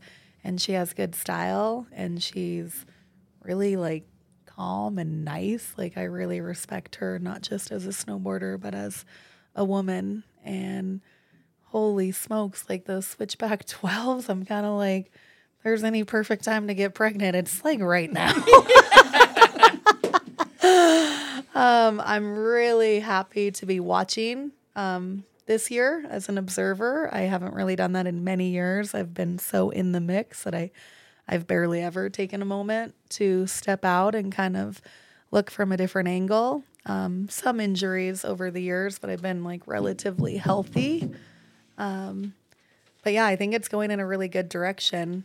Uh, kind of. I, I like all the progression, but I also want to see more creativity. I want to see like the events create more dynamic different park setups. You know, I loved seeing Peace Park last year with like the half park course. Like that to me is really fun and um, mm, a better way of progression. And like X Games when they've added the quarter pipe hits and like just more creative features where it doesn't have to be like three big jumps in a row with your biggest tricks. Like I like to see four jumps so it can showcase all the different ways of spinning, even like your weaker ways.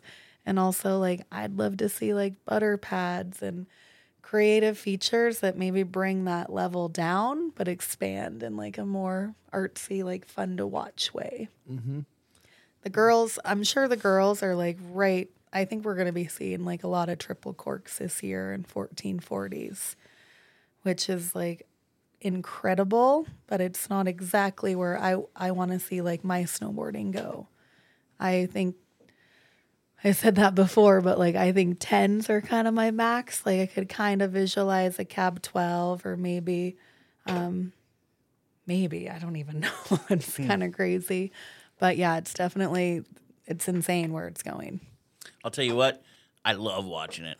And Chris says, you know, he's up there jumping around, at, yelling at the TV, and I don't do that with men's. No, It's like the same grab, this crazy spin, and with women, you're just invested in this program and the people, and and exciting. It's it's such a great time for women snowboarding. yeah, I've heard a lot of people say they enjoy watching the women's events much more now. I do, yeah. Yeah, I agree. It's gotten a little hectic in the guy zone. It's hard. Like I, I'm a snowboarder and I can't keep track of the spins. Yeah. I literally can't. Last year at X, we were drinking and watching the men's final big air uh, up at the Monster Suite, and I remember I got like nauseous. Trying And- to them. Yeah, literally, I like had I to go thought she was out talking about from the style. Yeah. no, just from the swirly bird. It was just too much. Too and much. it's kind of sad because, like, they don't, I mean, it's still so incredible. And all those guys, like, I don't want to take away from their progression, but it's just like, where does it end? Like, we're doing way more than aerialistic. Is that what it's called? Aerial skiing, Aerial whatever. skiing, yeah. Like, we're doing way more than that, which is like, I don't know if we like take a step back and zoom in, like what do we want to see? Like if the the hands of our how do I say this? If the future of our sport is in our hands, like how can we navigate some changes? But everyone's so sucked in that it's like airbag training, trampoline, repetition, and it's just kind of dull. So I don't know. I, I think some things are going to shift in the years to come. As far as activating that, you know, I've talked about this on on air before, so excuse me if I'm repeating myself. Uh, but I, you know, I feel like, you know, in one aspect, people are like, you shouldn't put constraints on it, but they're just rewarding higher spins. They don't reward really the grabs that much or the the progression in other rotations or axes. So, uh, in my opinion, a a way to solve this would be requiring like one of the jumps to be under 900 um, where it's it's cooler or maybe even you can even do 1080s on those jumps that are chill looking but uh, what do you think about let's just say uh, a slope style run one of the jumps is mandatory it's a big jump but it's mandatory like under 1080 where you have to mix up your axis and your grab it's like a style feature do you think that that's heading in the right direction or do you think that's bad putting constraints on it Oh, I, yeah. I don't really know. I think it's tough to do that, but I think one way they could do that is what they've kind of dabbled with is like changing the courses and making it like not feasible to do a triple cork on a certain type of jump. And it gets kind of weird when you try to control the people, I think, but like I would like to see that, you know? Um, but I'm I'm not sure how to navigate. Like it's all so crazy, and it's kind of like a reflection of our life. Like sometimes things just happen so quick, and like social media and just how quick things happen and evolve that like you barely have time to like slow down and like take a moment and like see where you're at and where you want to be going like trajectory wise. But I, I feel like it would be more beneficial for the event organizers and like the committees to know that like this shit's getting a little out of control. Like, how can we, with the power of designing courses, like change this trajectory to more like more creative, more stylish, more fun to watch? And I think that would be something that would help uh, the future of the sport. You know, there are a couple of those those Japanese and Chinese guys. They look good on doing some of those moves. Yeah, some of them actually Yeah, tweak. So You're their kinda right. arms are like Yeah. perfect, and They're so those those guys are so good that it's like who knows where they're gonna go. Totally. What what if at these competitions, slope style, they like did an exact replica of like Chad's Gap into Pyramid, and uh, that'll slow the speeds, the spins down. You know what I mean? Like the, if the consequences were so high. Just put a giant mining tail landing. Maybe like an alligator pit. Like no one's coming up short. Just some I don't Alligator pits. I like that. But Yeah. it's good It could change everything. But talking about contests, the anti-contest, uh, kind of in a way, Peace Park you mentioned earlier. Mm-hmm. You've uh, haven't you won pretty much every one of those, or you've pretty much dominated those things, right? Oh my! I uh. She has no idea. I don't um, I've won two, and I yeah, I think I did win all of them because there's a COVID hiatus. Yes. Um, yeah, I won the first one in Tahoe. I think it was like 2019 at the Woodward over at Boreal, which was so fun. Shout out to Danny Davis, um, helping guide the direction in a fun way. Um, and then yeah, this last year we got to go to Mount Bachelor, and I won the overall, but I think Elena won like the highest air on a hip, and somebody else won the slalom. I won the park style, and I think the highest hand plant, or sorry, the half park.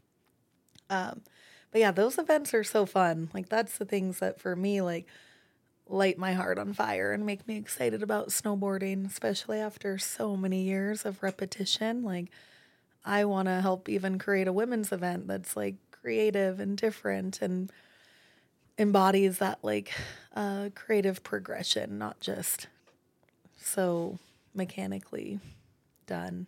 For real, that event was awesome. Now or Yeah. is awesome. Another Peace Park is sick. What about uh, your experience doing natural selection as far as talking about a different event, all powder course? Um, how was it competing in natural selection? Natural selection was such an honor. Holy smokes. I was really, really excited. I'm sad I've only gotten to do one and it didn't go so well for me. I think I was a little excited and kind of went a little bit too ham, but I love that event. I've been really excited to watch that the last couple seasons. I think that's a really sick direction for snowboarding to go. I can I can just like see how stoked everyone was. Like even all the like surfers coming out to Jackson Hole that first year, like people want to see that type of snowboarding and there's really nothing like it. I mean, you have like the Big Mountain Tour or what's it called? Uh, uh, something Free Ride else. World Tour. Free Yes, Ride Free World Ride World Tour. But that's so different than what like Natty Select brings. Um, I would love to get a chance to go back there. Kind of want to redeem myself. I'd love to make it to Alaska. Um, yeah, so hyped on Travis. What a freaking legend to help create that. So talking about, you know, we we haven't talked at all about your video parts because you've filmed in Alaska with Full Moon, and sounds like your last latest project that's probably out by the time this podcast is out. Uh, where do you see the future of your snowboarding going? I would love to ride more Big Mountain for sure. I want to do more film projects, not just focused on snowboarding, but also focused on cultural zones around the world, like places I really want to go. I'd love to visit the Himalayas for the beautiful mountains and exploring, but also the culture and the spirituality there and the food. And I think it'd be really cool to like share those experiences with maybe people that aren't able to. Like I want to use this platform and everything I've kind of worked for in the past to like help take my life in like a cool, fun, creative direction. Especially like family life. Ty and I have talked about next year uh, driving up to Alaska and spending a couple months there and getting to enjoy like the end of winter, but also enjoy like the beginning of spring and just all the beautiful nature out there and I want to spend a little bit more time at the ocean, surfing and being in warm water. But yeah, for snowboarding, I definitely want to do more more filming. I'd love to ride more lines in AK. I'd love to incorporate a bit more like freestyle riding there. Into those lines. That's what we need to sure. see. We need to see you go birthday ball, natty front seven. Yeah. we need to get you going. Let's go. I, I would love that. Put down a slope style run in In- in birthday bowl. Yeah, Go just cab five down a finger, wingle a couple turns, launch a front seven, whack a toe side. That's what we need. That's what we need so to see. fun. That's what the people want. How was that transition for you, jumping into those kind of lines? And was it scary and all that? Oh yeah, I was pretty. I've gotten to do a handful of trips to Alaska, but um, gosh, it's still so intimidating. Very scary. I don't have like a ton of experience with um, big mountain riding and like convex rolls and just like um, all of it. Like it was so cool this year to go with Elena because she has like been just absolutely sending it, and she has so much more experience. And it was really nice to have someone um, with her expertise around, just with like snow management and how to like actually crank good turns and like stay in front of your slough. And like I was so impressed with her riding, and I'm so proud of her for this uh, everything she's done. I'm out there and I'm like just like barely trying to hold it together. and I felt like we made a really good team. I'd love to do more projects with her, especially she's goofy and I'm regular. So it was so easy with like line choice. Like there's only really a couple times we had to Rochambeau for like certain runs, but it was like really effortless. And she was in just good spirits and confident and also like not too um I don't know, really calm and humble. Like I really love Elena's energy and I'm excited to share with you guys some of the stuff we got to do. And she, uh, well, she kind of shares the info with you when you're up there, like Oh, for sure. mentor almost, of Yeah. AK mentor. Just like, you know, like looking at something from the bottom and taking a quick photo or from the bird and then being on top and trying to remember, like, is that the rock? I think it is. It's so and hard. Is this that? And we'd just be there like, I'm like, is this it? is this okay, mom? Like, am I going to make it down alive? Like, it's really scary. And then, like, when you don't have that confidence in your kind of back seat, it makes it even more scary. Um, but yeah, she was really helpful, and I was really stoked to be out there with her. We're going to take a quick break and talk about one of our sponsors, Autumn Headwear. At Autumn Headwear, style matters. We did an Autumn Bomb Hole collab beanie. Uh, you've probably seen Buds running it. Not today, but Not most today. days. They got a group of younger riders that have impeccable style. They got Cooper Whittier, Cannon Cummins, some of the riders with just great style. They got Danimals, his style's out of hand. Great company, snowboarder owned. They got specific fits. They got like a Resi fit. They got a Sailor Jerry fit for the baby. Anti-resi. Anti-Resi fit. Uh, if you're interested in picking up a great beanie, head on over to autumnheadwear.com. Use promo code BOMBHOLE for 20% off. All right, we're going to take a quick break and talk about Bubs Naturals. Now, you know they make the best collagen. We hammer that stuff here at the Bomb Hole. But Ethan, did you know they're making coffee now? I did. Bob's Brew, the original blend. It's USDA organic, fair trade. Also, it's first ever coffee bean to be Whole 30 approved, Chris. The Bubs Naturals namesake derives from Glen Bub Doherty, who was heroically killed in Benghazi, Libya in 2012. Bubs Naturals is a way of life. They believe wellness is driven from the inside out through the spirit of Glen and a passion for nature's highest quality and sustainably sourced ingredients. We help fuel people to reach their maximum human potential while giving 10% back to charity. Their mission is simple feel great, do good. Head over to bubsnaturals.com, use promo code BOMBHOLE for 20% off your order. One thing I think we should talk about, Jamie, is uh, we both used to ride for Salomon. I remember being on trips when we were like little groms, when we thought we were adults, but we were kids. um, but yeah, why did you end up leaving Salomon to go over to Mervin and GNU? Yeah, Salomon was actually my sister's and I very first sponsor.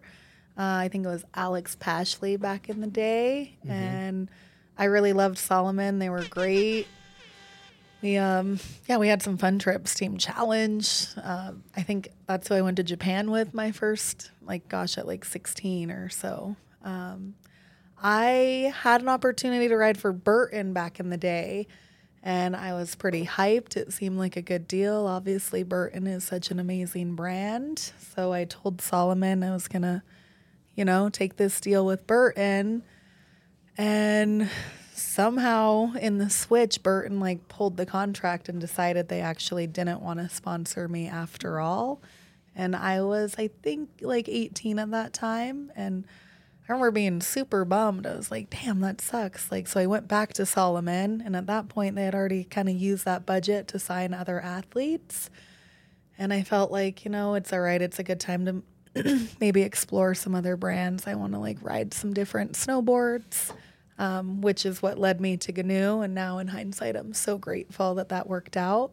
Um, but really thankful for Salomon.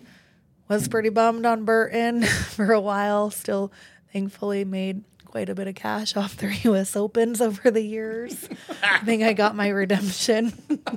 Gotta get the money from them one way or another, huh? but I'm so happy to be with Mervin. I mean, they're made right here in the U.S. They're all about sustainability and environmental um, ways of producing their products, which is huge. I get to work with Barrett Christy, who I admire and love, and I've gotten to have my own collection of boards for the last 10 years. And I see my boards all over the world, anywhere I travel, and it always like brings a really strong connection. I always go over and high five the chicks or give them a hug and thank them for supporting uh, a brand that really cares. And even before it was cool to care about the environment, they've always just cared. Recycled everything, use castor bean oil on the top sheets and recycle the metal on the frickin' edge. Like they really care. All their art is plant based, like watercolors. It's been really cool to work with Sarah King. Her art's amazing.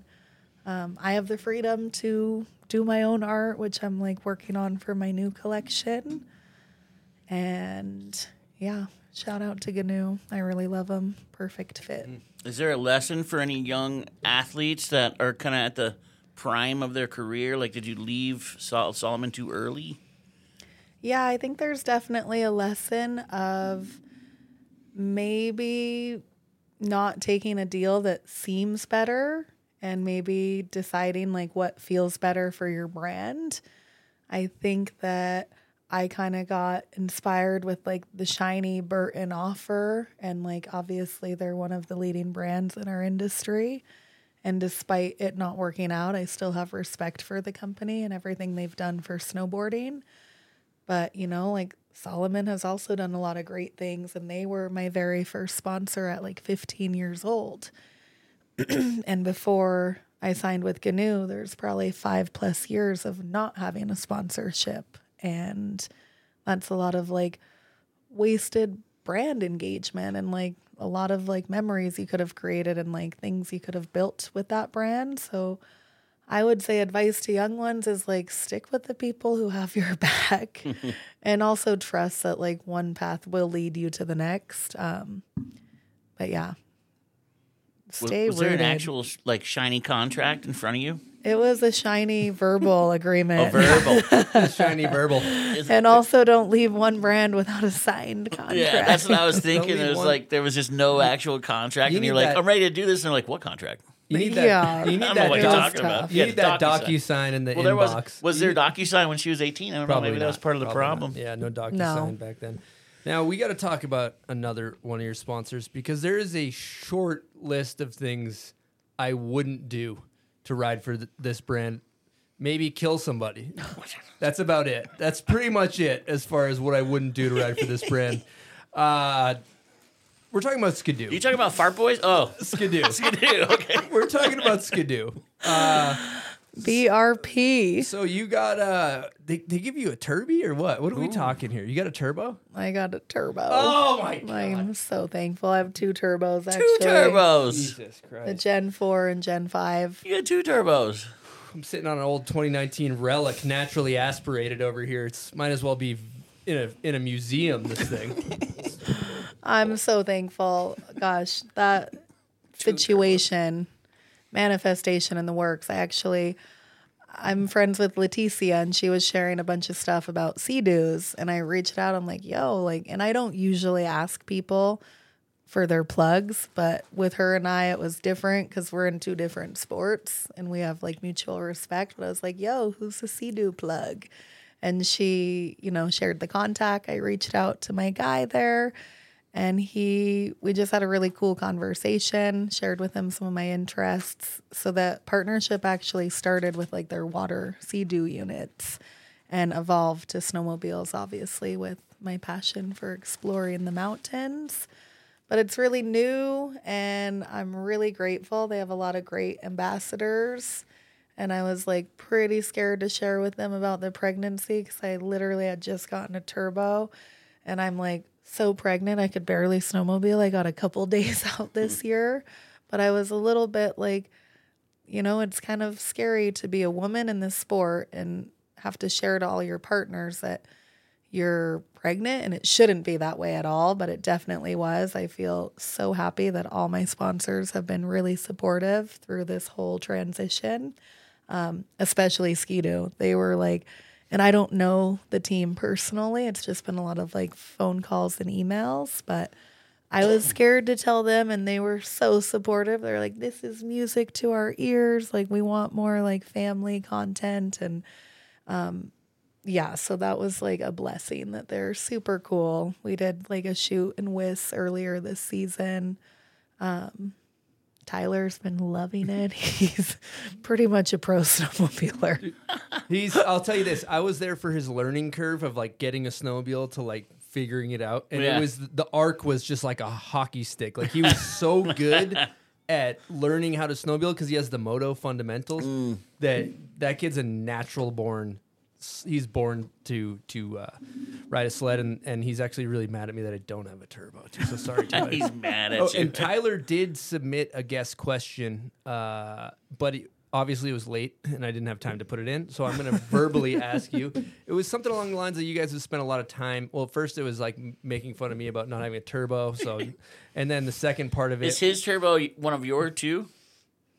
See, he's got the inside. You know, he's got insider trading. Well, at first I had one turbo, and he's like, "Well, You- you babe, need like two." we, we, you kind of need two. So I went back to Ski-Doo and really gracefully asked. Where you're like, I need one for each foot. Here. I just I didn't One want a Polaris hand. on the Yeah. sled deck. I'm like, we can't, you, can't- know, that's, that's like like- false oh, that's marketing. smart. not want a Polaris. Yeah, you don't want to be putting No, something no, else no. there. That's just like Yeah. bringing the. And the- when we're lapping each other, we just we definitely needed two Ski-Doos. True. That makes that makes a lot of sense. yeah, you don't want a Polaris. That's actually a fact. It's a marketing plan. Yeah, for marketing. God forbid you get an. Arctic cat. That would be just devastating. But anyway, um, oh yeah, his question was something along the lines of what is your, you know, you guys have shared a lot of memories being at contests and riding POW, and what is your favorite memory of uh, riding with Tyler?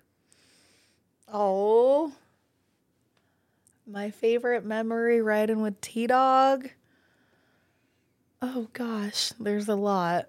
Um, I would say my favorite one is the most recent one, which was like a little snowmobile day date in the Whistler backcountry with little baby.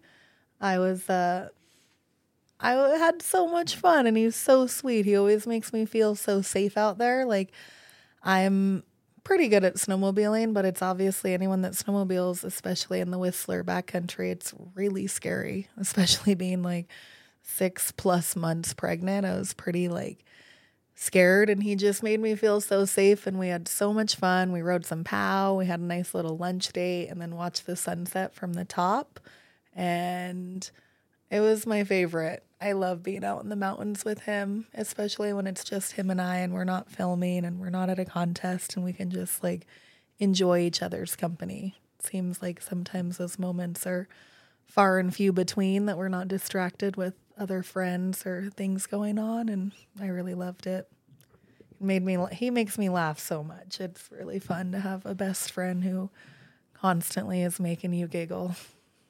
That's beautiful. Now you guys have you've had you know twenty plus years of your life dedicated to snowboarding. Now you're gonna bring this beautiful child into the world. How do you see your life evolving? Oh my gosh. I think I feel like our life is going to get a lot better. It's been pretty pretty great and a lot of fun and a lot of adventures, but I feel like it's going to get a lot more wholesome. I think it's going to slow down a little bit in some ways, but we share so many things that we really love away from snowboarding, like all our summer activities, being out in the mountains, hiking, biking, tons of camping. I think last year I slept under the stars like over 30 days. Like I just like to be outside and I think we're going to continue to do that kind of fun stuff with our little one and just share the things we really love and hopefully like reawaken that inner child in us. I feel like that's what I see with my siblings and friends having kids. It just brings you back to like the little things in life that make you happy. So I see it I see it getting better. I'm pretty excited to be a mom and to have a family with Ty. You telling her you're gonna need a third turbo for the, for the kid? Do they Really make little- baby do they make really a baby, baby turbo. You're so funny. That's exactly what Ty said. He's like, we're gonna need to get a baby he said that. oh yeah, he got his first snowmobile when he was three years old. What? Yeah, he had an old Ski-Doo, like a tiny, like fifty maybe, Those or like a one hundred. Yeah. I don't know exactly, but he does love snowmobiling. I think he actually loves it more than snowboarding. Three years old out there. In Ontario, he said he just loved Pinning it. it across the lake in Ontario. Yeah. Going Three. straight. No mountains. Yeah, good stuff. All right, buds. I think it's time for the pub beer crapshoot. Oh, I can't here we wait. go. Welcome to the Pub Beer Crap Shoot. What are you drinking there, buds? I'm drinking a pub beer, and I'll tell you what is going down smooth. I don't know what's funny about that because it is going down. smooth. no, it's delicious and it's cheap and it's fun beer and uh, try it out. Do yourself a favor. Their motto is cheap, fun beer. Check out some pub beer. Great support of the show. You should support them. Now, how this works is you roll the dice, and we tell you what you gotta you gotta do. Ten. Oh, perfect one. This is perfect for Jamie. Perfect ten. Perfect ten. What's the biggest prize check you've ever won? That's a good one. Oh my gosh. She doesn't remember. Well, I'd like to follow that up with what's the biggest appearance check after. No, um, actually, kind of crazy. That year, I ruptured my spleen and was in the ICU. Uh, was the year I won the biggest check. It was when there was a Burton Global Open Series, and it was a hundred grand. And I think that's part of like what I had in the back of my head was that I was about to win a Volvo, a hundred grand, and then I ate shit and ended up in the hospital. But I still won the hundred grand. So they brought me a check in the ICU in Vermont for hundred G's. Kind of unbelievable. That's- At seventeen, That's crazy. it was quite the trip. At 17, no less. Respect. Now, did you have sponsors match? What are we talking? We get Yeah. you get any bonuses That's a- there? Let's that's let's a crazy let's get match. into that. Gosh, that I don't remember. I don't think. You weren't even of age, huh? I think I've like barely kind of had sponsors, but it was like, but I didn't have an agent. I don't think at that time, so the deals I had were probably pretty like mediocre. Um, Did they bring an oversized check into the hospital? it was an oversized check and an oversized card that Liam Griffin made, and he had everyone at the open sign.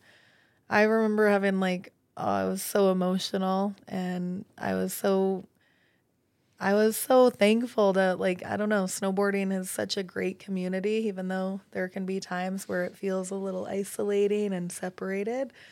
I think when push comes to shove, it's such a sick community, and there's so many people that are just there for you, especially when times are tough. And that time was pretty like surreal because I was still young. I didn't know a lot of the people in the industry, and I was kind of like my, making my way up. But that was a really good moment in time, and also a moment where my mom and I had like a really beautiful time to bond because growing up, having so many siblings, I didn't really have a lot of like one on one time with my parents. So we all kind of like helped raise each other. And she always came to Vermont because that's where she was from and she loved it. But through that experience, we like got really, really close. And any like 17 year old girl knows that at that point, you kind of hate your parents. I just wanted to like do my thing and have freedom, but I had so much appreciation for her and I think everything in my life at that time because there's so much fear of like maybe not coming out on the other side. And uh, yeah, we had some good quality time together during that recovery. It's special. That's cool. Uh, you know what I was thinking about, Buds? Tell me. Is uh, have you ever seen Happy Gilmore? Seen it? When he's winning all the the golf tournaments on his rise to the top, He's driving around his car and it's just filled with oversized checks. yeah. That's how I feel like Jamie's Yeah. career was. Her whole career He's just- just driving. He's just got oversized checks coming out of every. Trying to show up at the drive-through at the bank, getting that thing through the little slot. I don't know how I'm going to do this. It's so funny because I did. I had a huge stack of checks because they always used to give give you those in events, and I'm like, I'm always giving stuff away or trying to clean out my garage, uh, donating gear, etc. But I remember at one point I like I tried to get rid of all the checks. I was like, I don't need these. Like, fucking get them out of here. They're just collecting dust. And my dad, like, he's he saves everything, and I like found that he has all my old checks, including like that hundred grand one. And I'm so thankful a- that he yeah. kept them. You want that. Yeah, like a I don't know, do something with them. Wallpaper a room or something. That'd be cool. Shout out to my pop. So he, Especially the hundred grand one. yeah, like that's if you're gonna save one, Yeah. Well, I'll tell you what, Jamie. Of all the awards that you've won, you're about to win another one. It's from the bomb hole, handmade. As you can tell, we wrapped it. We wrapped it ourselves. This is a bomb hole wrap job for those of you. Here, That's I'll a give it good to you. I'll wrap give it job. to you to open. Oh my gosh, thank you guys. So It's uh, more sweet. prestigious than the Olympic gold, Yes. buds. Would you say? It's even cooler than a hundred grand check too. Oh my gosh, are you kidding me? The side facing out to the front. You're, you got to see the other side. The, go- goat? The goat award. Oh my gosh, I love you guys. Thank you. Love you too, This Jamie. is amazing. This is really special. So for the listeners, it's a metal saw spray painted gold that says the goat on it. The goat. That's Yeah. uh, quite the honor. Thank you. I have a Patreon can't question to believe go with it. it from Todd O'Hare, and he says, "As the current goat of women's snowboarding, what would you like to be known for when you're an old head Oh. or retired?" Gotta put this art piece right there. um, what would I like to be known as? Gosh, hopefully, hopefully a beacon of light. You know, it doesn't really matter about the awards you have and the money or the trophies or whatever, but hopefully people remember me as a kind, loving person who can hopefully uplift their day. I think you're already doing that every day. So Mission, You already got that. mission accomplished. Yeah. mission accomplished. Done deal. What's next? All right. Well, um, we're gonna get into hot takes. So uh, first thing we like to ask is the MJ and or goat of snowboarding, both male and female. The Who you goat's got? goat. Yeah, who's the goat's goat? Mm, Who's the goat's goat? For men, I think Travis Rice. He's a goat all around. I love what he's doing right now with just not only being an incredible athlete himself, but giving back to the community and always like um just creating more for others. I think he's very like he's admirable. And for women, I'm the fucking goat. Uh, I mean, Right answer. I mean, you guys guided me to that one. I don't think I would have said that without my new God, beautiful so trophy. oh gosh, I was thinking about it. I was like, Ty, what am I gonna say about the goat? Like, I I don't know. He's like, you're the fucking goat. like, you just need to go in there and own it. I'm like, I'm not gonna do that. But you guys really made it easier, so thank you. It's true. But before I thought of myself, I thought if it was someone I was looking up to, I was going to say Victoria Jealouse. Because just to do that kind of writing back in the day before any woman was doing it is really amazing. And she's a beauty. And I still love watching her video parts and getting inspiration. Great answer. But All right. thank you. That's really an honor. When I first heard people call me a goat, like I, I was like, what the fuck is why is everyone saying goat? Like, what is this goat emoji? And then I realized what it was. What does it mean? What is it? Everybody call Like me a a goat? Like I don't I don't term. get it. You're like, I, I do hike well in Alaska. I get around out there. Nimble in the mountains. Mountain I goat. Similar to a goat. Uh, all right. For those of you who don't know what GOAT stands for, it stands for greatest of all time. So, uh, all right. Next next question. Most underrated. Who you got? Oh gosh. For men or women? Both? Choose your- Anyone? choose your own adventure. Um, underrated. Oh gosh, I'm bad at these questions. I would say um, in the women's field, and it's changing like right now, but Mia Brooks. I met her when I was when she was just 13, and before she had any sponsors, we did a little uh, segment together at Laax, and I went riding with her, and I I was like, holy shit, this girl is really really good, and I'm so thankful she's getting some light on her now because she's incredible and probably going to take over in the next couple of years. Um, and for men, gosh, I would say a lot of Canadians are underrated. It's definitely a harder field to be in. Like in some ways, I feel like I don't want to be biased, but Ty can be underrated. I think he's so freaking talented and has so much to offer. But I know that it's it's really tough. Like being a, he was a contest rider, but now getting into more backcountry and like trying to find like your crew and like all of that. It's been like pretty inspiring to see him and also like going into his piloting career, but also like losing sponsors and feeling some ways I feel he's really underrated. And then I know that there's so many talented guys, but I'm always trying to like send him love and know that he'll connect with the right partners in the right time if he just stays true to himself and doing what he really loves. Fuck yeah, Tyler's so underrated. That's a that's a great answer. Uh, okay, steel, as in rails or powder. Powder. Okay, best style. Who you got? Mm, Danny Davis. Okay, favorite board graphic ever made. Mm, favorite board graphic. Oh, um, I really love my board graphic from Sarah King, tie dye art. It's like a pink mandala that goes out. I love that board every time I see it. It's old, but it's beautiful. Favorite snowboard video ever. Favorite snowboard video ever? Follow me around. Good answer. Okay, worst trend. Worst trend? Everyone hating on people. Cancel culture all around. I think we need to shine light on people a little bit more and stay in our own lane. No one's really perfect. Okay, last last question. This one's really important. Beanie or toque? Toque. Toque. Toque. She went to I'm back to a toque. Wow. She's flip flopping around. She's around. basically a Canadian citizen at this point. Then oh, residency, you know. I'll be an American. I think they're going to revoke your Yeah, take your passport take back. your passport back for saying that. Some really mad Americans for you answering that. What do you think they would do if I went to compete for a different nation like a lot of people do? That would be Like Canada? Like uh I don't know, like Louis with Italy Yeah. or Eileen with China. after Canada your, your did offer career, though, me- that might be a I'll tell you what, I would be livid. yeah. I would be I would be furious. Yeah. America's dope.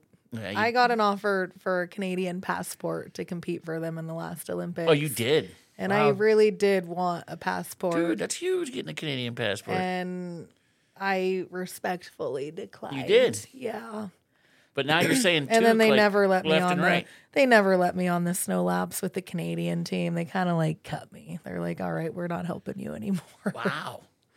but I couldn't. Like I know, I don't know. I love the world, but I love where I'm from and yeah, all the family, all the roots. Canada's America pretty is dope, great. though. America, yeah, Canada's great too. So I spend a lot of time there. I like the nature. All right, Jamie, we always ask our guests uh, what their setup is, their board and their bindings and how they set up their board.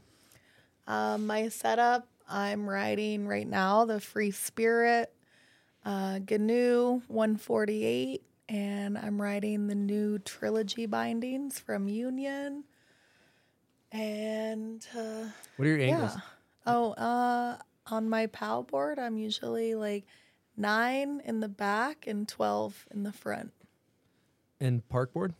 Park board, I go nine nine and like I put my stance pretty close, like center. We're talking duck. Uh, nine negative nine, probably. Yeah. Yeah. Oh yeah, Not nine, pausing. nine negative, nine front, roughly. It changes. Yeah. Depends Mc- on the moment. McDermott tuning, Yeah, those things. Ryan, can you can you help? How what's my angles? how how do I set up my board again? No. When he was waxing for Canada, he waxed you too. Yeah. Sick. Yeah. He's- I, yeah, He's a he's a, G. he's an OG. Gets you over those jumps. He actually quick story on that. What uh, did the air horn break this episode? Yeah, there's a lot. Sorry about you my lack of air horns, as always. I gave him one already. I think. Oh, you did. Yeah.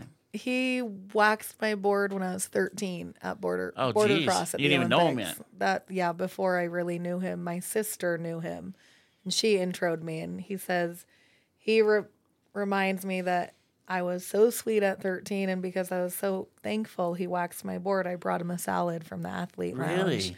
Like brought him lunch as a thank you, and pretty much we've been friends ever since. He's probably all hungry. No one probably thinks it hooks him up like that. You know, He's like, that's the sweetest thing he ever brought him a little offer. people like just salad. don't. They forget the little things. You know. Mm-hmm.